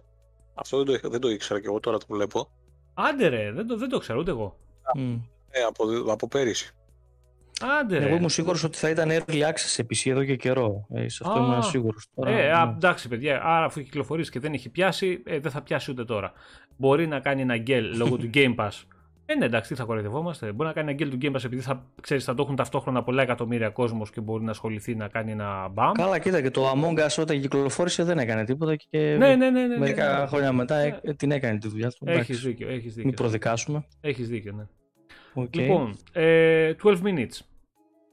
Έρχεται και αυτό. Ε, εγώ σας είχα πει δεν μου έκανε κλικ το παιχνίδι. Ε, μόλις είδα λίγο πιο πολύ το τρέιλερ με την ιστορία μέσα και με το cast που έχει ε, κλείδωσε. Δηλαδή το περιμένω πώς και πώς να κάτσω να, να το παίξω το συγκεκριμένο. Το οποίο ε, και αυτό είναι το exclusive έτσι. Ναι, ναι, ναι. ναι. Έχει time exclusivity γι' αυτό. Πότε κυκλοφορεί, θυμόσαι την ημερομηνία; Δεν την έχω πρόχειρη εδώ τώρα. Αύγουστο και αυτό. Ε, ή Σεπτέμβριο. Μέσα στο καλοκαίρι ε, νομίζω γι' αυτό. Τώρα δεν έχω και εγώ τέτοιο. Νομίζω μέσα στο καλοκαίρι βγαίνει γι' αυτό. Πάντως Day One Game Pass. Ε, ιδιαίτερο παιχνίδι, αλλά νομίζω ότι θα, θα μας κρατήσει, τουλάχιστον τους περισσότερους θα μας κρατήσει να κάτσουμε να το παίξουμε και να, το, να απολαύσουμε τη, τη γραφή που έχει γίνει περισσότερο και το, και το cast που συμμετέχει. 19 Αυγούστου. 19 Αυγούστου, ωραία, μια χαρά. Λοιπόν, μετά θα αφήσω τον Κώστα να μιλήσει. Ε, Atomic Heart. Νομίζω ότι είναι από τα παιχνίδια που σου κάνανε περισσότερο κλικ Κώστα αυτό, ε. Ναι, όχι, όταν το είδα ούρλιαξα. Εντάξει, θεωρώ ότι είναι ένα παιχνίδι το οποίο για ό,τι και αν είχαμε δει ποτέ δεν πιστεύαμε μα είναι τύπου ψεύτικα ή πραγματικό. Ε, σε σημείο που πιο παλιά είχε αμφισβητηθεί και η ίδια ύπαρξη της εταιρείας κατά πόσο υφίσταται πραγματικά. Τέλος πάντων, πραγματικά έρχεται και αυτό στο Xbox και όχι μόνο αυτό, θα έρθει και Game Pass. Οπότε πολύ καλό deal το θεωρώ για άλλη μια φορά. Ε, παρουσιάζεται τύπου Bioshock, αλλά σε σοβιετικό έδαφος ε, τύπου με εναλλακτικό μέλλον και επιστημονικής φαντασίας κτλ. Ε, πολύ περίεργες καταστάσεις, ε, ψυχεδέλεια τόσο σε τέρατα, σε, σε ρομπότ, ε, πολύ ενδιαφέροντα όπλα που δεν έχουμε ξαναδεί κυριολεκτικά πουθενά, ούτε στα, στα πιο τρελά μας όνειρα και στα πιο περίεργα βιβλία θα έλεγα. Ε, είχε καλούτσικο gameplay, δηλαδή έτσι όπως το έδειχνε είχε και πραγματικό gameplay για να καταλάβουμε για άλλη μια φορά. Ε, το μόνο αρνητικό λίγο ότι δεν έδωσε καθόλου μα καθόλου ημερομηνία κυκλοφορίας. Δεν έχουμε ούτε κάτι σαν 22 ούτε τίποτα. Εκεί λίγο ε, επιφυλασσόμαστε δηλαδή για άλλη μια φορά. Α ελπίσουμε στο επόμενο τρέλερ να έχουμε σίγουρα ημερομηνία. Για το τραγούδι τι έχεις να πεις; Τραγούδι είναι, είναι οι μουσικές που ακούω κάθε μέρα. Αυτά, αυτά ακούω. Να ξέρετε, τα ρώσικα δίσκο. Δεν ήταν λίγο ε, Eurovision φάση. είναι τέρμα κάλτα αυτά, αλλά παιδιά αυτή είναι η Ρώση, να ξέρετε. Δηλαδή, ακολουθώ και στο Instagram με κάτι ομάδες τύπου ε, Russian, αχ, τώρα δεν θυμάμαι πώς λέγεται, και είναι πάρα πολύ περίεργος λαός. Είναι σε κάποια σημεία πιο περίεργος από ό,τι πούμε, θεωρούμε τους Ιάπωνες. Ε, οπότε, ναι, σου λέω η μουσική ε, είναι ναι. αναπόσπαστο κομμάτι της Ρωσίας αυτό το πράγμα. Κοίταξε, έτσι όπως ανεβαίνουν τώρα αυτοί στο, στην gaming σκηνή με τα παιχνίδια που σιγά σιγά βλέπουμε, εγώ νομίζω ότι είναι, είναι οι Ιάπωνες στην gaming σκηνή. Εκεί τα πάντα έχουν πολύ καλούς παίκτες. Αυτοί εκεί πέρα, αυτό το ουκρανικό, ρωσικό μπλοκ, ακόμα και στα Dota, LOL κτλ. Έχουν και πάντα και, στη, ναι, και σε αυτή τη σκηνή έχουν πολύ δυνατή. Το λέω ότι ας πούμε αρχίζουν να βγάζουν παιχνίδια τα οποία κεντρίζουν το ενδιαφέρον ε, παγκοσμίως πλέον και φαίνεται ότι ξέρεις τι, τους παρομοιάζω με, το, με την Ιαπωνία επειδή είναι, δίνουν τη διαφορετικότητα ρε παιδί μου. Ναι, έχουν, έχουν πάρα πολύ διαφορετικότητα βέβαια επικεντρώνονται και αυτοί πάρα πολύ στον πόλεμο. Πάρα πολύ, δηλαδή εναλλακτικός πόλεμος και τα σχετικά. Το οποίο εντάξει είναι λίγο υπερβολή έτσι. Πόλεμο, ναι, αλλά ξέρεις τι είναι ναι. και ένας λαός όμως όλοι αυτοί τώρα, Ουκρανία, Ρωσία εκεί πέρα που έχουν βιώσει τον πόλεμο πολλά χρόνια. Οπότε ξέρεις τι είναι ναι. στο πετσί τους. Ναι, άμα δεν το ξέρουν αυτό τον πόλεμο, ποιος διάλογο ξέρει από πόλεμο. Έτσι, τώρα, εντάξει, και στην Ελλάδα είχαμε φυσικά πολέμους, αλλά αυτό τον είχαν σε πολύ βαριά μορφή. Και πρόσφατα. Και πρόσφατα. Μπουζούκια simulator. Ναι. Ο καθένας στα βιώματά του.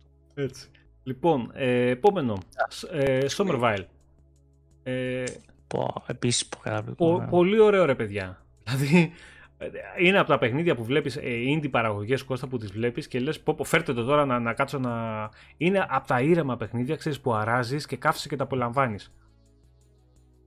Πόσο, πόσο όμορφο φαίνεται και αυτό. Ε, Φαίνεται είναι κιόλας πολύ καλά στην παραγωγή, δηλαδή δεν ναι. ήταν early build αυτό που βλέπαμε. Ναι, ναι, Πάει ναι, πολύ ναι. καλά η παραγωγή του. Ναι, και είναι, νομίζω είναι να κυκλοφορήσει κιόλας στο, στο 21 βγαίνει και αυτό Game Pass. Τώρα, μέσα στη χρονιά είναι. Ε, κάτσε να τσεκάρω. Αν, δεν κάνω λάθος, αν δεν κάνω λάθος, είναι μέσα στο 21 κι αυτό. Νομίζω δεν ε, ήταν, αλλά. Είναι, okay. είναι, είναι από τα δύο παιχνίδια έτσι, ε, indie να πούμε έτσι παιχνίδια, τα οποία μου κάνανε τεράστιο κλικ και είπα φέρτε τα τώρα αυτό και το άλλο ξέρεις Κώστα ποιο είναι. Θε, θύμισέ μου. Το Replaced. Το Replaced. Το replaced. Α, ναι, το, το Replaced, ναι, ναι, σωστά, ναι. σωστά. Αυτά τα δύο ήταν... Και φαίνονταν και τα δύο πολύ έτοιμα γάμο του. Ναι, και τα δύο πάντως δεν είναι για 21, είναι... Ναι, όχι, είναι πάνε προς 21. Δεν πειράζει, Έλα, αυτά θέλουν, ξέρεις το, τι... Το Summer θυμόμουν ότι ήταν 21 εγώ. Όχι, όχι. Yeah. Αυτοί να ξέρεις όλοι είναι τελειομανείς στη ζωή τους αυτοί που τα κάνουν αυτά τα πράγματα. Ε, τύπου το Inside, έτσι, να θυμίσω το Inside ένα παιχνίδι το οποίο ε, φτιάχτηκε και για άλλη μια φορά πάλι ε, ε, τελειοποιούσε τον εαυτό του για πάρα πολύ καιρό. Όταν το έπαιξε στο Inside δεν είχε το παραμικρό μα παραμικρό παραμικρό ψεγάδι. Ούτε bug, ούτε παπαριού, ούτε τίποτα. Έπαινε σε ένα story game το οποίο ό,τι έκανε είτε σ' άρεσε είτε δεν σ' άρεσε, το έκανε τουλάχιστον αψεγάδια από την άποψη movement, animation, gameplay και τα σχετικά. Μιλάμε για πολύ προσεγμένα παιχνίδια. Το Somerville πάει κατά εκεί, το Replace λίγο είναι νέα. Το Replace νέα είναι, είναι, είναι, χτυπάει, ναι. χτυπάει ε, στην καρδιά όσους περιμένουν ακόμα το mm-hmm. Last Night. Τρομερό. Σίγουρα, ναι όλοι νομίζαμε ρε, ότι είναι το last night. Δηλαδή. Ναι, ναι, ναι. Τα πρώτα δευτερόλεπτα, ναι. Τα πρώτα 7-8 δευτερόλεπτα ακόμα αυτό λέγαμε. Ναι. Ε, φαίνεται οπτικά να έχει γίνει τρομερή δουλειά. Απλά σε αυτόν έχουμε λίγο επιφύλαξη. Δεν ξέρουμε τι ξέρει από gameplay. Ενώ στο Summerville έχουμε πιο. Ε, ναι, ναι, ναι, γιατί ναι. ήταν από ένα παραγωγό από το Inside που δούλευε. Οπότε έχουμε λίγο πιο. Mm. Και, και αυτό που λέει και καλλιό πιο Έχει και σκύλο. Τρομερό. από, μόνο του, ναι, από μόνο του είναι bonus. Λοιπόν, επόμενο. Shredders. Όμορφο φάνηκε. Ε, Game Pass Day One. Δεν μας χαλάει καθόλου. Ε, αν και έχει μπει και τις, ε, το, το Steep της, ε, το Steep, της ναι. Ubisoft, το οποίο και αυτό είναι εξαιρετικό για αυτό που κάνει. Α, μέχρι τότε νομίζω, μπορεί να κιόλας. Νομίζω ότι αυτό εδώ πέρα είναι πιο user friendly. Μου φαίνεται πιο εύκολο, πιο, πιο, πάει πιο πολύ προς τη διασκέδαση ε, αυτό εδώ ε, δεν μας χαλάει καθόλου, ας υπάρχει ποικιλία. Ας υπάρχει ποικιλία, μια χαρά είναι. Ε, εντάξει, το Slime Rancher, ε, Rancher δεν ξέρω αν θέλετε να πείτε κάτι εσείς το 2. Εγώ δεν έχω παίξει ούτε το 1. Δεν ξέρω ε, καν εγώ, τι σκατά είναι. ε, εντάξει, δεν ξέρω, αλήθεια. Ε, περιμένω, αλλά και εγώ δεν ξέρω τι παίζει. Αυτό δηλαδή. που μου έκανε εμένα τρομερή εντύπωση, παιδιά, και μου άρεσε πάρα πολύ, μιας και έχω παίξει πολύ πρόσφατα τώρα το Αχ, πες το ρε, το, το RPG που μπήκε πρόσφατα στο Game Pass, που ήταν στο, στο Switch. Το, α, ε, ωραία, εσύ λες τώρα τα Euden Chronicles. Ε, τα Euden Chronicles. Το, το Path Traveler. Μπράβο, μπράβο, μπράβο, μπράβο. Αυτό το 100 Heroes, το οποίο θυμίζει πάρα πολύ το Path Traveler, σε μια πολύ όμως πιο έτσι όμορφη... Μάλλον με πολύ πιο όμορφα γραφικά. Με ένα πολύ, πολύ, πολύ, ωραία παρουσίαση. Ε, φαίνεται εξαιρετικό αυτό. Φαίνεται εξαιρετικό και νομίζω θα κυκλοφορήσουν δύο παιχνίδια. Είναι το... Yeah, το, το, πώς το λένε, το Rising είναι mm-hmm. πώς και βάλει ο Kojima το, ε, στο Metal Gear Solid ένα και καλά prequel. Α, ναι. Το Ground Zero που σαν early. Μπράβο, που ήταν πριν το Phantom Pain. Ε, τέτοια φάση θα είναι αυτό. Εμένα προβληματίζεις σε αυτά μόνο η ημερομηνία κυκλοφορίας τώρα. Δηλαδή το ένα 22, το άλλο 23. Ναι, ναι. Ε, δηλαδή, αν σου βγει 22, ένα 5 ώρες παιχνίδι και περιμένεις το 23 για να παίξεις το κανονικό. Εντάξει, πάει λίγο πίσω. Είναι όμορφο. Δεν είναι κάτι που ξέρεις, ε, κόβουμε τις φλέβες μας, φέρτε εδώ τώρα. Αλλά θα είναι ωραία προσθήκη γιατί και τα δύο θα είναι day one στο Game Pass. Και ο ένας τίτλος και ο άλλος. Ναι, ναι, απλά είναι πολύ μακριά αυτό σχολιάζω. Mm-hmm. Άλλο. Πάμε τώρα και στο παιχνίδι που δεν ήθελε κανείς να ακούσει το όνομά του στο event. Δηλαδή είμαι σίγουρος ότι πολλοί μόλις είδαν ξανά Sea of Thieves είπαν όχι πάλι Sea of Thieves. Κι όμως ναι, έκανε, ναι, όμως, όμως έκα, ναι. έκανε την έκπληξη. Κι όμως. Και μετά είπα μπράβο Sea of Thieves. Ναι, ναι. Τι ωραίο που ήταν. Ε, εντάξει, τρομερή προσθήκη. Θέλω να δω πώς ε, το έχουν υλοποιήσει αυτό μέσα και το πώς, ξέρεις, θα, θα κρατήσει τον κόσμο, πώς θα, πόσο εύκολο και προσβάσιμο θα είναι να κάτσει κάποιος που δεν έχει ασχοληθεί πολύ με το παιχνίδι να μπει να παίξει. Ε, αν θα είναι σαν τα Telltales ή θα είναι κάτι πιο εύκολο. Όχι, τέτοια θα είναι. Ε, είναι πέντε Telltales. Ε, ναι, το, το πώς θα μπορείς να παίξεις όμως. Θα μπορείς να παίξεις μόνος με, μαζί με bot ή. Όχι, όχι, όχι. Δεν υπάρχει όχι, ε, όχι, όχι. Δηλαδή όπως τα προηγούμενα, απλά θα έχει τη δική του ιστορία π.χ. Είναι το παιχνίδι το οποίο, να σου, πω, να σου πω την αλήθεια, η δυσκολία δεν είναι ρε, στο να κουμαντάρεις το καράβι. Δηλαδή, αν μπούμε τρία άτομα, δεν είναι εκεί η δυσκολία. Ακόμα και αν ξεκινάς από το μηδέν. Ε, η δυσκολία είναι στο ότι τα Tall Tales είναι λίγο adventure φάση. Ναι, ναι, ναι. Ε, θυμάμαι που το είχαμε παίξει μαζί. Θέλει ναι, στοιχεία, δηλαδή... θέλει να ψάχνεις, θέλει, yeah, θέλει δηλαδή... ιστορίες. Δηλαδή, ας πούμε, πρέπει να το παίξεις με λίγο με κάποιον που ψάχνετε. Mm-hmm. Και κατά πάσα. Ε, αυτή είναι η δυσκολία τους τώρα λίγο, ότι έχει γρήφου. Αυτό λέω, Αλλά... ρε παιδί μου, ότι δεν είναι εύκολα προσβάσιμο σε κάποιον που δεν έχει ξαναπέξει να μπει να ασχοληθεί. Θα πρέπει να βρει κόσμο, θα πρέπει να βρει παρέα. Αυτό από αυτή την άποψη. Αλλά νομίζω ότι όσοι έχουν παίξει έστω και ένα, δύο, τρία από τα Tall Tales, ε, θα, θα είναι εξαιρετικό αυτό. Δηλαδή, βλέπεις ότι έχει γίνει και πολύ ωραία δουλειά στην ιστορία, στους διαλόγους. Ναι, ναι, ναι. Απλώς θέλει δύο-τρία άτομα, ρε παιδί μου, να το έχουν λίγο, να έχουν παίξει το παιχνίδι. Δηλαδή, θέλει λίγο τώρα αυτό. Νομίζω, ε... νομίζω ότι θα βάλω να ξανακατεβάσω Sea of Thieves γι' αυτό. Νομίζω ότι αυτό πρέπει ε, εντάξει, εννοείται. Johnny Depp τώρα, Jack Sparrow, εντάξει, θα... είναι. Επίσης, μέσα στην εβδομάδα, αν δεν κάνω λάθος, θα δείξουν ξανά λίγε περισσότερες λεπτομέρειες για τη συνεργασία με τη Disney και όχι μες στη εβδομάδα. Όπα, όχι μες στη εβδομάδα, απόψε 8 η ώρα. Α, σήμερα είναι. Α, σήμερα ήταν. Κλείνω. Δεν θυμόμουν. Τώρα, τώρα είναι λίγο τέτοιο. Και είναι... κλείνουμε τώρα, ξέρεις. Κλείνουμε εκτάκτο. Mm. Είναι σε ήταν λες και ήταν από πάντα πάντως στο παιχνίδι ο Τσάκ Σπάρο. Απλά ήταν κρυφός και εγώ και δεν τον είχαμε δει. Ε, ναι ρε, έπρεπε, δηλαδή. Ναι, πολύ έξυπνο, μπράβο. Δηλαδή, mm. θα ήταν χαμένη ευκαιρία άμα δεν έμπαινε. Δηλαδή, κάποια στιγμή θα έκλεινε το παιχνίδι, θα κλείνει σερβέρς και θα λέγαμε κρίμα που δεν έγινε ποτέ αυτή η συνεργασία για την Disney. Είναι ναι, ναι.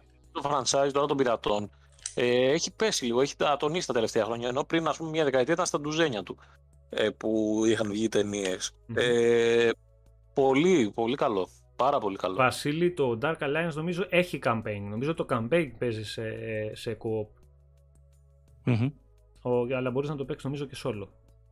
Ε, εντάξει, τα επόμενα που δείξανε μετά ήταν το, το update του Grounded, το οποίο εντάξει δεν μου κάνει και καμία αίσθηση εμένα. Δηλαδή δεν κάνει κάποιον που δεν έχει παίξει το παιχνίδι να ασχοληθεί. Σε αντίθεση με το ε, Pirates Life, το οποίο κάνει κλικ σε ανθρώπους που δεν έχουν ασχοληθεί με το Sea of Thieves να, να μπουν να το δούνε, να δούνε πώς παίζει το παιχνίδι. Τώρα το αν θα μπορείς να σπάς μανιτάρια ή να φτιάχνεις καρέκλες στο Grounded, νομίζω ότι πέρασε και δεν ακούμπησε. Ίσως να έχει ε. ενδιαφέρον για αυτούς που παίζουν ήδη το παιχνίδι, αλλά δεν νομίζω να φέρει κανένα καινούριο παίχτη σε αυτό αν μας Είπανε ακούει... για achievements. Αν μας, για achievements πρώτη φορά. Αν, mm-hmm. αν μας ακούει κανένας από την Obsidian και τη Microsoft, τους έχουμε πρόταση, πώς βάλαν οι άλλοι τους πειρατές Καραϊβικής, πρέπει να βάλουν τα στρουμφάκια. Έτσι. Να γίνει χαμός. Ό,τι πρέπει. Ε, είναι άνθρωποι, Είναι lifestyle. Ναι, είναι lifestyle. Ε, επιτυχία θα κάνουν. Ναι, Επίσης... Ναι, πάντως εντάξει, απλά βάζουν τα achievements και όποιοι τα κυνηγάνε, okay, ναι, ναι. μπορούν να πάρουν και από εκεί αυτό. Mm-hmm. Επίσης είναι ένας λόγος αυτός που έχει, ήταν, ξέρεις, δεν ασχολήθηκε παραπάνω περισσότερος κόσμος, όταν μπαίνεις και βλέπεις ότι δεν κερδίζεις συσσαγωγικά και κάτι, δεν σου αφήνει τίποτα το παιχνίδι. Ε, εντάξει. Ωραίο παιχνίδι, απλώς... Ναι, ωραίο είναι, δεν είναι κακό. Δεν είναι Όχι, κακό. Στη φάση early access, εγώ ας πούμε γιατί να το παίξω από τη στιγμή που... Εγώ δηλαδή θέλω να το παίξω όταν θα είναι ολοκληρωμένο το παιχνίδι. Mm-hmm. Ναι, αυτό που λέει καλή οπισχή θα έχει και patch μέσα. Νομίζω ξεκινάς με ένα πραγματάκι σαν σκουλικάκι. Τι είναι αυτό. Το οποίο θα ακολουθεί από πίσω. Επίσης, στο event ανακοινώσαν παιδιά το, το έκδοση για τις κονσόλες νέας γενιάς στο The Elder Scrolls Online, το οποίο κυκλοφόρησε ήδη. Εγώ το έχω τεστάρει από προχθές στο Blackwood και όλα, στο οποίο το παιχνίδι είναι πανέμορφο. Δεν έχει τρομερή διαφορά σε γραφικά, έχει σε αντανακλάσει σίγουρα και σε καθαρότητα, το έχει στον, γιατί έχει δύο mode, έχει το, το quality και το performance. Ε, εννοείται ότι προτιμάς το performance, εντάξει το παιχνίδι στα 60 fps για multiplayer τίτλο είναι απίστευτο, είναι απίστευτο, δεν το γυρίζεις για κανένα λόγο, έτσι κι αλλιώς δεν χάνεις ούτε αντανακλάσεις, ούτε άλλα πράγματα, απλά πέφτει λίγο η ανάλυση. Ε, πλέον είναι καταπληκτικό παιδιά στο performance mode είναι καταπληκτικό το, το Elder Scrolls Online. Και πολύ καλό update στο Blackwood, το οποίο νομίζω θα το έχουμε την επόμενη εβδομάδα να παίζει. Ε, επίσης, ε, η Bethesda συνέχισε την υποστήριξη στο Fallout 76 με το Steel Rain. Ε, και στο Doom. Okay. Ε. Και για το, Doom. Ναι, το Doom, και για το Doom έρχεται. 29 ε, του μήνα έρχεται. Μια του μήνα έρχεται το πατσάκι. Το Doom του 16. Α, όχι, sorry, του ναι. Eternal. Του, το, το Eternal. Ακονίστε τα πριόνια σας. Ναι, 4K ανάλυση. 4K ανάλυση. ευκαιρία τώρα. Αλλά και performance μου τώρα το Doom με 120 FPS σε κονσόλα. Δεν είναι κακό. Δεν είναι κακό. Πάρτε τα χαπάκια σας. Ναι, ναι, ναι, ναι. Δωρεάν το update να πούμε. Ε, τώρα πια το, το Fallout 76 ε, η αλήθεια είναι ότι πολλοί κόσμος που παίζει λέει ότι πλέον το παιχνίδι έχει φτάσει σε ένα ικανοποιητικό επίπεδο σε αρκετά καλό επίπεδο με όλες αυτές τις βελτιώσεις που έχουν κάνει και τα πατσάκια κτλ. Ε, εντάξει, εγώ το, όσο έπαιξα, να σου πω την αλήθεια, ε, μ' άρεσε. Ε, αλλά είναι online MMO, δηλαδή πρέπει να είσαι σε mood να παίξεις MMO για να ασχοληθείς περισσότερο με το Fallout 76. Αν δεν είσαι αυτό, δεν πρόκειται να σε αρέσει τίποτα, δεν πρόκειται να παίξεις. Τώρα από εκεί και πέρα, εντάξει, δεν έχουμε κάτι άλλο να πούμε. Λοιπόν, αυτά είδαμε. Σε γενικές γραμμές, ε, αυτά είδανε, αυτά μας παρουσιάσαν. Νομίζω χορταστικό, πολύ χορταστικό το, το όλο show. Μέσα ε, μιλήσανε πολύ λίγο, πάλι καλά. Δηλαδή, αφήσανε τον μπλα μπλα για, για το Extended. Ε, μόνο στο Forza μιλήσανε. Ναι, ναι, ναι, εντάξει. Καλώς μιλήσαν. Ναι, δεν το τραβήξανε, δηλαδή δεν κουράσανε καθόλου. Δηλαδή μιλήσαν όσο έπρεπε. Εδώ ο Phil Spencer βγήκε 15 δευτερόλεπτα. Είπε πέντε πραγματάκια, ε, προλόγησε το Redfall, τέλος. Μέχρι εκεί. Ε, ήταν όσο έπρεπε, χορταστική διάρκεια, μία ώρα και 20 λεπτά και παραπάνω παιδιά παιχνίδια. Τρομερό αυτό. Μία ώρα και 20 λεπτά συνεχόμενα παιχνίδια. Ε, σίγουρα κάποιοι μπορεί να θέλανε περισσότερα, να περιμένανε περισσότερα, αλλά το βασικό από όλα αυτά και που μένει είναι ότι έχουμε πολύ περισσότερα πράγματα να δούμε και στα επόμενα event. Και πράγματα όχι από τα παιχνίδια που ανακοινώθηκαν τώρα, αλλά από παιχνίδια που ξέρουμε ήδη ότι βρίσκονται σε παραγωγή και παιχνίδια τα οποία περιμένουμε να δούμε. Δηλαδή από στούντιο που δεν έχουν παρουσιάσει ακόμα τους τίτλους τους καινούριους. Έχει πολύ πράγμα από πίσω. Εγώ νομίζω ότι τα καλύτερα έρχονται.